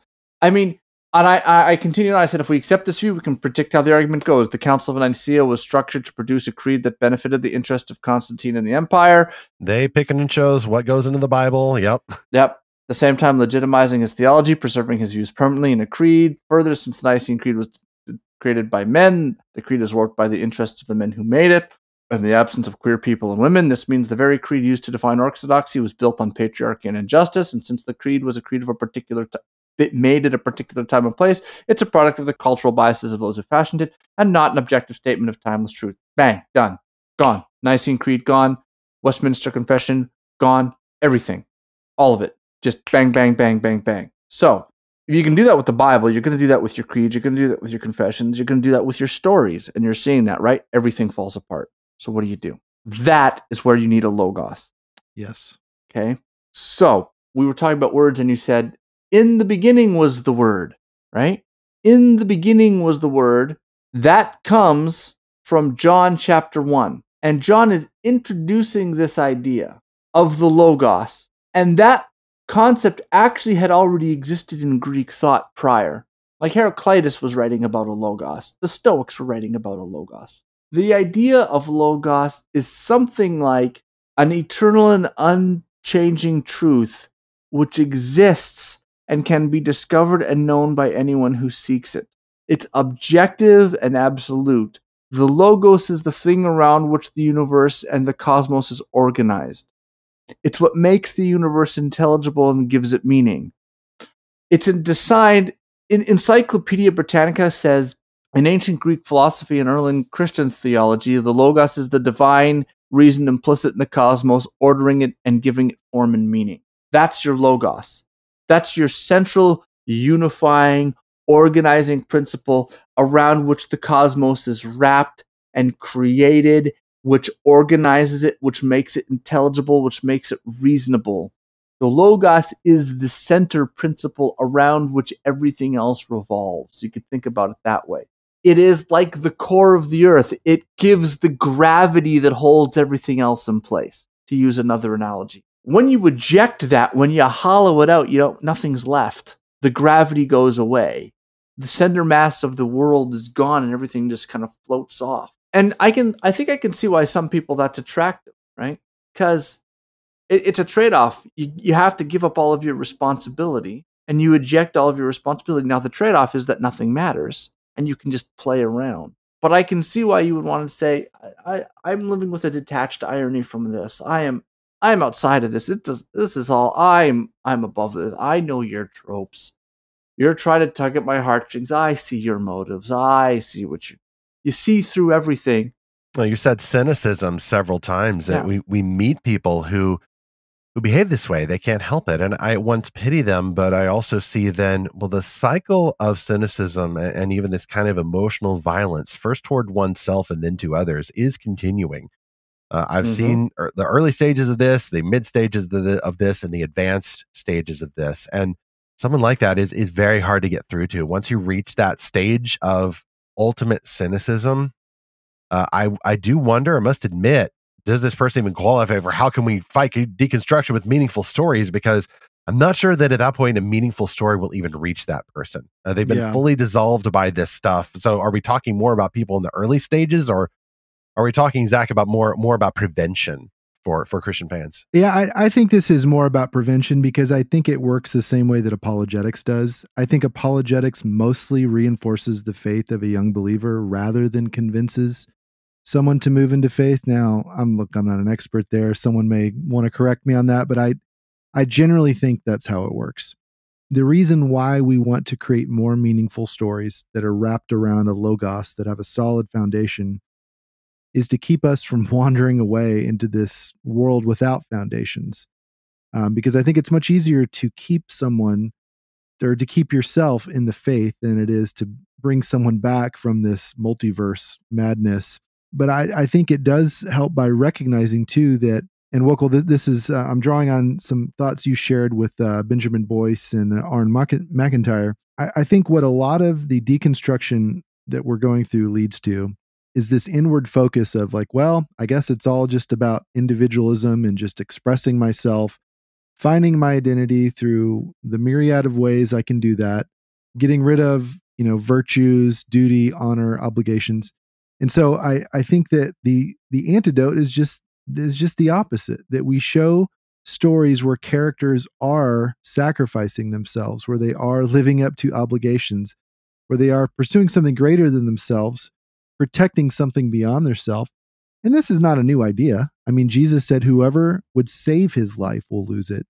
whoever loses his life for my sake and the gospel will find it and those are the stories that really resonate with us the most because they are built on something solid. When I listened to you on that other podcast, Michael, um, the story that came to mind is just the story of Nehemiah. That here's a man that says, I am going to put everything I can to rebuilding this wall to protect my people and to kind of rebuild our culture. Uh, and the story of Josiah, who's in a similar way, it's like, I'm going to rebuild the proper worship of God. And so I think stories of rebuilding, stories of putting the community first. Now, and I think you had a really good point about this on that other show is that I think the tendency is to have the hero be this enforcer of discipline, you know, like a Caesar figure. And I think that's the mistake that the right can make and the, and the right wing and culture can make is like, oh, we just need a strong man to kind of bring in all this tradition and, and culture back to you know level playing field. But i think it it does come through self-sacrifice more than anything else. It, it comes through that decision to follow something greater and so these are the stories that i want to see. I, I want to see more of these because these are the ones that last you know the, the she-hulk thing who's going to be talking about that i mean other than just a joke about it. most folks were hate watching it even then i think right.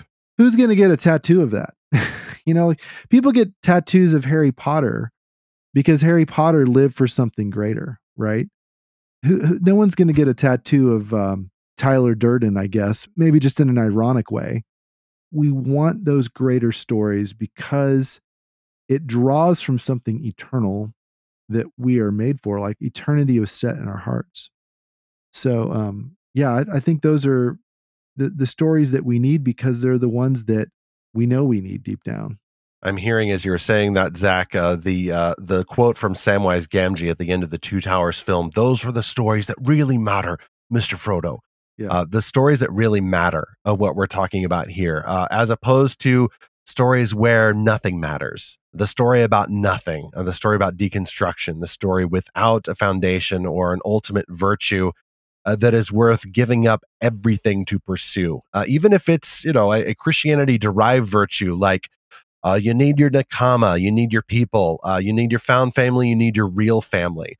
I mentioned earlier uh, this uh, the the way that season three of Picard is going very well because even though God and the gospel are nowhere in sight, there are certain things that matters. Self sacrifice for Starfleet and the exploration of the universe and the defense of your crew those things matter.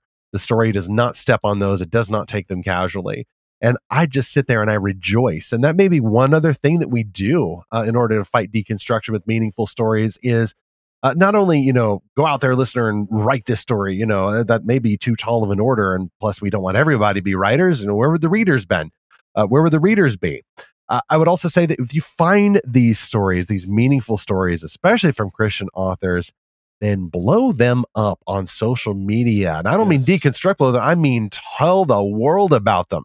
Uh, I couldn't wait to talk even about uh, Picard. Uh, I mean, it could go south in episode five, but I kind of doubt it. I went, you know, I took pictures of the end credits. I went onto Twitter and I tagged every writer uh, and creator of that show that I could find on social media, uh, including the showrunner. Uh, and they seem to be just doing really great work over there. By the way, even while we were recording, y'all, my, my little celebrity moment, uh, I got a like from Jonathan Frakes. Yes, Riker himself, uh, who is the uh, nice. director of the episode as well as the star. Uh, he plays uh, he played Commander Riker, all, going all the way back to TNG. So I've never been to a Star Trek convention, but that apparently is the closest I'll get. And then the showrunner, whose name is Terry Matalas. Never heard of this guy. Uh, but uh, he is steering the ship in a very good, generally based and, and moral direction. Uh, this seems to be a person who, just based on the art I see, believes in foundations. And I happened to see an article from him at a website called Fatherly, where he is talking about his experience before the lockdowns, or he's talking about how much more important uh, family became to him when his father died and his son was born. Uh, and he's talking about parenthood and he's talking about learning to be a dad and you know also do his job as a creator and showrunner of these franchises. Uh, and you see that in the show. You see this emphasis on fatherhood and family and the tensions of your work and your home life uh, even applied to the journey of uh, picard. You know he's ancient now but he's still going through these things because you know everybody's uh, got some developmental delays even in the 25th century uh, so the midlife crisis has been postponed uh, for uh, for Captain Jean Luc Picard, and that's okay. I don't mind. You know, better late than never. And certainly, it took us three seasons to get here, but I'm very happy they did. So I'll tell people about these stories, whether they're from non Christian creators, but especially from Christian creators. When I find an earnest story, I will tell everybody at Lorehaven about it. I've got a little bit of a platform there. I can write reviews. I can go back and get an old book by Frank Peretti and say, this was an earnest story about things that matter, a true love story that, by the way, kind of rebukes the whole idea of the multiverse. Uh, oddly enough, you wouldn't know it from the back cover. And then any other story, no matter the age group, like I'm going to use uh, this little organization to tell as many people I can about meaningful stories. I think that postmodernism was a product of people who were trying to burst out of the enlightened liberal framework and the Christian moral worldview that came along with a lot of that. I think it was tied to a sensibility that can be traced back to the neo Marxism of the Frankfurt School. And I think all of that was stirred into a stew that made its way into stories. So we grab a little Marx, you take a little Foucault, add a little Derrida, bring in some communism, sprinkle in a little bit of power analysis, and ah, yummy. The stew of the postmodern world. Okay? and then that gets fed out and it gets brought into everything. What you said about how do you fight it? Well, as much as it was kind of built cynically like that, the idea is Kelly Oliver even said in a journal article she wrote years ago that what we are aiming for is not true theories or false theories. What we are aiming for is strategic theories, mm. theories with an end and a goal. And as much as a lot of those theories were brought in for that reason, they do need a response. So we can't just tell stories because if we're just telling stories, they're just deconstructing. At some point, you've got to have an answer to their claims about language and their claims about power. I had tweeted something out, and RJ Palmer, who is a very famous, or I think he's famous uh, in the Pokemon world for doing illustrations, uh, said, All art is political, everything. And, and this is part and parcel of how they view the world. All yeah. art is at the root of it because your art is what? It's a product of your culture and it uses what? The symbols and aesthetics of your culture, which carries in with it the values, the goals, the norms, the standards of your culture, and is therefore what? It's it's pushing a certain worldview. And that's politics. That view needs a response. Politics doesn't create everything else. Politics sits on top of the other stuff. And the postmodernist who sees through everything says, ah, but you're setting those things up to get your politics that you want. And and the response to that is to say if everything's politics, then nothing is. Yeah. That's part of the response, is to say that. Another part of the response is to, as C.S. Lewis said, to see, once you see through everything, you see nothing. Mm. If everything is, everything is transparent, you can't see a thing. I think another answer lies in understanding uh, some of the theories of language he was an atheist, but an excellent resource is John Searle. He got me too a little bit too, and maybe some of that was deserved, but his philosophy of language and the way that he pushes back on the postmodern claims about language is excellent. These ideas really do need a response. I think on the artistic front, I think you're right.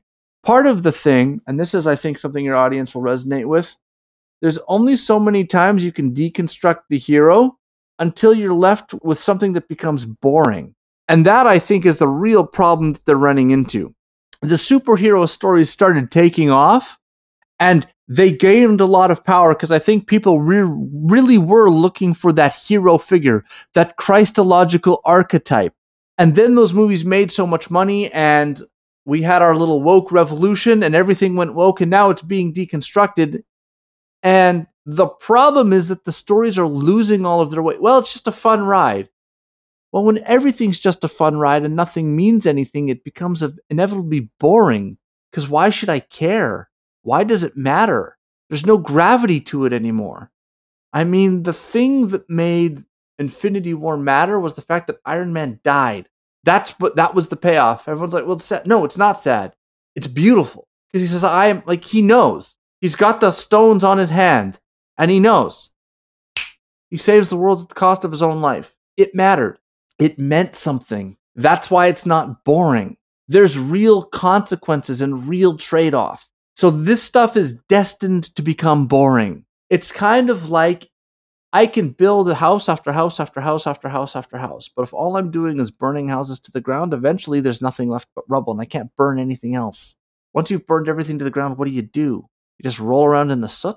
So this stuff is uh, is there is an attempt through some of these theories and through some of this to uh, erect a new building, the postmodern building of of postmodern morality where everything is about emancipation. Okay, well, emancipation from what exactly? Well, everything is about sexism and racism and hope. Okay, once once you deconstruct all of that, now what? Once everyone is exactly equal, now what? There's no good guys, there's no bad guys because mm-hmm. everyone is exactly equal. Right. There's no ascendancy. There's no going up. There's no going down. Everyone just had, you've just mowed the lawn, is what you did. You can't have anyone be rewarded for their efforts because that might make somebody better than somebody else. It's destined to become boring. When all you do is deconstruct, it's destined to become boring and flat because there can be no hero's journey because there can be no heroes and there can be no journey. Because where are you going to go? There's nowhere to go because there's nowhere that's good and there's nowhere that's bad. There's just arbitrary choices. And that narrative, the narrative of I can do whatever I want, is only fascinating when you live in a stultifying society that prevents you from doing anything you want. And then the dream of what could I do if I were free holds a lot of power to you. But when the only story you can tell is what would I do if I were free, and you're already free, you've got nowhere to aim for because you're aiming for what you already have. You're just stuck. You're in neutral. You've got nowhere to go. So I think we need to erect stories that aim at something. You've got to pick something and elevate it. It's got to go up the food chain. It's got to go up the chain, up the ladder, up the pyramid. So, what's the counter story to emancipation from all constraint? There is a difference between freedom and autonomy. Amen. Exactly. I am free to play guitar because I learned how to play it. It was freedom through discipline that I learned that. I had to sit and practice a lot. That gave me freedom. It increased my capacity to be able to do what I want to do. And I was able to do that because I sat and learned. It's not, freedom is not merely the lack of constraint. It's also capability, capacity, ability, learning, knowledge. Those things are a product of discipline. And constraint is a part of discipline. I got up this morning because I didn't stay up all night. I'm sober for this podcast because I didn't do a bunch of drugs before we started. we appreciate that. Restraint and constraint are good. So here's an example of an idea of a counter narrative. Picture a futuristic world of futuristic hover cars and the cars race. And the twist is that the race is also combat. That's our simple world. And one kid comes along and boy, he's got the natural talent, natural ability, right? He's just creative, creative, creative, and does things no one ever sees. Problem is, his car always goes off the rails because he's, he's got no brakes. And then you have the old, wise, retired sage come out of the woodwork and say, "Yeah, yeah, I was years and years and years ago, but I'm I'm just an old man now." Maybe the kid challenges the old man to a race, and the old man losing is getting beat. Da, da, da, but watches the kid go off the rails, wins, and says, "It says, yeah, I was blah blah blah blah blah. Yeah, until you went off the rails, so you lose." And the old man doesn't move, and the kid eventually pulls himself into the orbit and chooses to become the apprentice, chooses to be the Luke Skywalker, that Obi Wan Kenobi, and learns to to submit himself to the authority of the knowledge of somebody who's got it already, who can learn and who can apprentice himself and realize that wait, my creativity can't be unbounded. I need to have some boundaries. And then he gets better. And then he learns, oh, real creativity isn't just going outside the boundaries it's creativity within them. I can't just go off the track all the time. That doesn't work. If my creativity is taking off the track, it needs to be bound. Oh, wait. Creativity within a restrained structure. Oh, that's powerful. Creativity within the system so that I don't go off the track, so that I can finish the race. Ooh, that's a powerful thing. And in order to do that, I need to what? Humble myself and submit myself underneath the tutelage of a guy who's done it who's ahead of me, who followed that path down, and I need to have that knowledge transferred down to me so that I can embody it and go out and do that. That's a powerful narrative. And that's a narrative that exists within an archetype which you could avail yourself of the old wise sage and the young up and comer, right? Absolutely. That's so that's a counter story that you could do. There's a way that I'm just I just made that up. I have no idea if that story might already have been done. I'm just making something up off the top of my head, but someone could write a story like that. It's almost like Cars from from Pixar. And uh, what you're talking about, Michael, and we'll draw to a close uh, in just a second here, but what you're talking about is discipleship. And I think if we were yeah. to offer one single idea uh, that is a meaningful story uh, to fight deconstruction. I mean, you cannot deconstruct deconstruction. Well, you can by showing that it's absurd, but a lot of them already know it's absurd. That's part of the fun of it. Everything's absurd. Nothing has meaning. Don't play according to those rules. What you do instead is say, no, we need construction. Uh, we don't need these uh, machines that uh, blow everything into smoke. Uh, one of my favorite, actually, constructive metaphors uh, from Zack Snyder's Justice League, a genuinely constructive superhero movie, by the way, is this guiding idea throughout the movie of these uh, these alien technologies that are destructive, but it turns out that these machines are actually change machines you can use them to terraform a world, or you can use them, as one genuine hero says, to turn smoke back into a house. And so the heroes end up saving the day because they understand this principle that they can actually use this object to do something good. They can actually reverse a death, they can reverse a deconstruction and actually build something.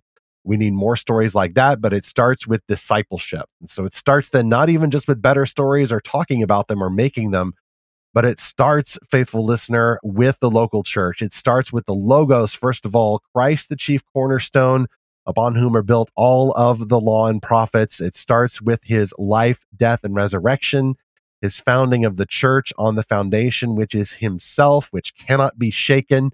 Uh, it starts with understanding how Christ's unshakability, Christ's impassibility, God is impassible. I mean, he, his nature does not change. He does not learn. He does not grow. He does not throw out something and then start all over again. Like even back in Genesis with the flood, he wasn't doing that. No, our great God continues to build. He is a builder. He's made us to build. Start there in Genesis, then go to John 1. Understand discipleship in the local church and join a local church, a good one if you can find it. Uh, not all local churches are going to stab you in the back or pull the foundation out from under you. There are good ones out there. All it takes is you plugging into one that actually does offer that sense of stability. Uh, and then, as well, faithful listener, yeah, find great stories that help you also imagine, even if you can't yet feel, start training yourself to imagine things constructively. Yes, clear out the bad ideas, the false doctrines, get some help for the healing that you need that we talked about in our last episode. Uh, and continue to rebuild. Believe in Jesus, of course, and understand yes, there are unshakable truths out there. You don't have to throw it all out with cynicism deconstruct everything. Don't follow after the people who are trying to, I would say, lie to you and maybe even earn a nice living or gain power over you by saying that it's all about power and you may as well just get used to the game. No, don't play that game. Don't play that game. And follow folks like uh, Michael on uh, at Wokal Distance on Twitter. That is your handle there. Uh, we'll mm-hmm. have that link in the show notes. Uh, you break this stuff down in, in Twitter threads, Michael, and I would refer folks to uh, to what you're doing there. It gets a little academic, but uh, you do try to make that accessible, and we appreciate that. I just want to thank you for stopping by and sharing your knowledge with us, uh, and we we look forward to seeing uh, where you go with your career. Thinking constructively, appreciate that, brother. Thank you for having me, and I appreciate the opportunity to sit down and chat. Thanks for joining us. From there, let's go to our um, Lorehaven mission update. I mentioned this at the top of the show. Now it's time to close the loop on that and not pull that foundation out from under you. We're not going to subvert expectations. We're going to fulfill them. Uh, Lorehaven is joining up with Enclave and Fayette Press uh, for the Austin Homeschool Conference. It's the Teach Them Diligently Conference in Round Rock, Texas in late March. We're going to have that news post up at lorehaven.com. You can find that link in our show notes and learn more information. I'll be there. I'm teaching a workshop. Uh, Jamie Foley with Enclave and Fayette, she will be there as well. And uh, so will be Candace Kade, uh, the author who was mentioned in the top sponsor slot for this show, uh, the author of Enhanced. She's going to be there signing copies. The book will just released. Uh, going to be a great big little release party there that uh, we'll get to meet homeschool families. Uh, Zach may even be there with his microphone to interview some folks for a future episode. So come out and join us. Get those links in the show notes. We even have a coupon code and everything. Uh, also at lorehaven.com, uh, we just reviewed uh, Frank Peretti's apparently final novel, so sad, uh, Illusion. I got to write a featured retro re- review myself about that. And then we have upcoming reviews for books with titles like Exile and a middle grade fantasy called Please Return to the Lands of Luxury. The, those should both be fun ones for different audiences. You can get free updates at lorehaven.com. Just go there and subscribe, uh, jot your email address in there, and tell us what you want to hear about. And then you can also get an exclusive invitation for the Lorehaven Guild. That's our Discord community where we do monthly book quests, a secure community shaped by a biblical faith statement and a code of honor that we require of every member. You can join only by subscribing at lorehaven.com and get safe passage to the Lorehaven Guild.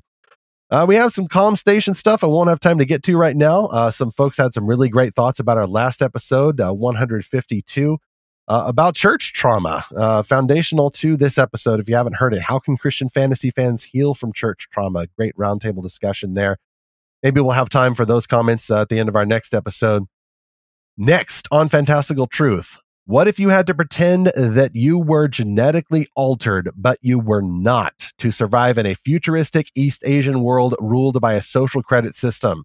We are breaking from this series about present day fantastical foes and instead jumping into the sci fi cyberpunk world of Enhanced, Candace Kade's debut novel that released today. She will join us for an interview in our next episode of Fantastical Truth. Meanwhile, we've kind of already done the application here, but please, please, please, gentle, faithful listener, do not fall for the tropes and the power games of this deconstructionism movement. Yes, you may need to clear out some bad paneling uh, in the structures that people have built atop the foundation of Christ and his church. No, you may not and should not, for Christ's sake, literally attack the very foundation itself. There is a difference. You must instead think constructively. You were made to build things, to steward the earth. You were made to build on that foundation.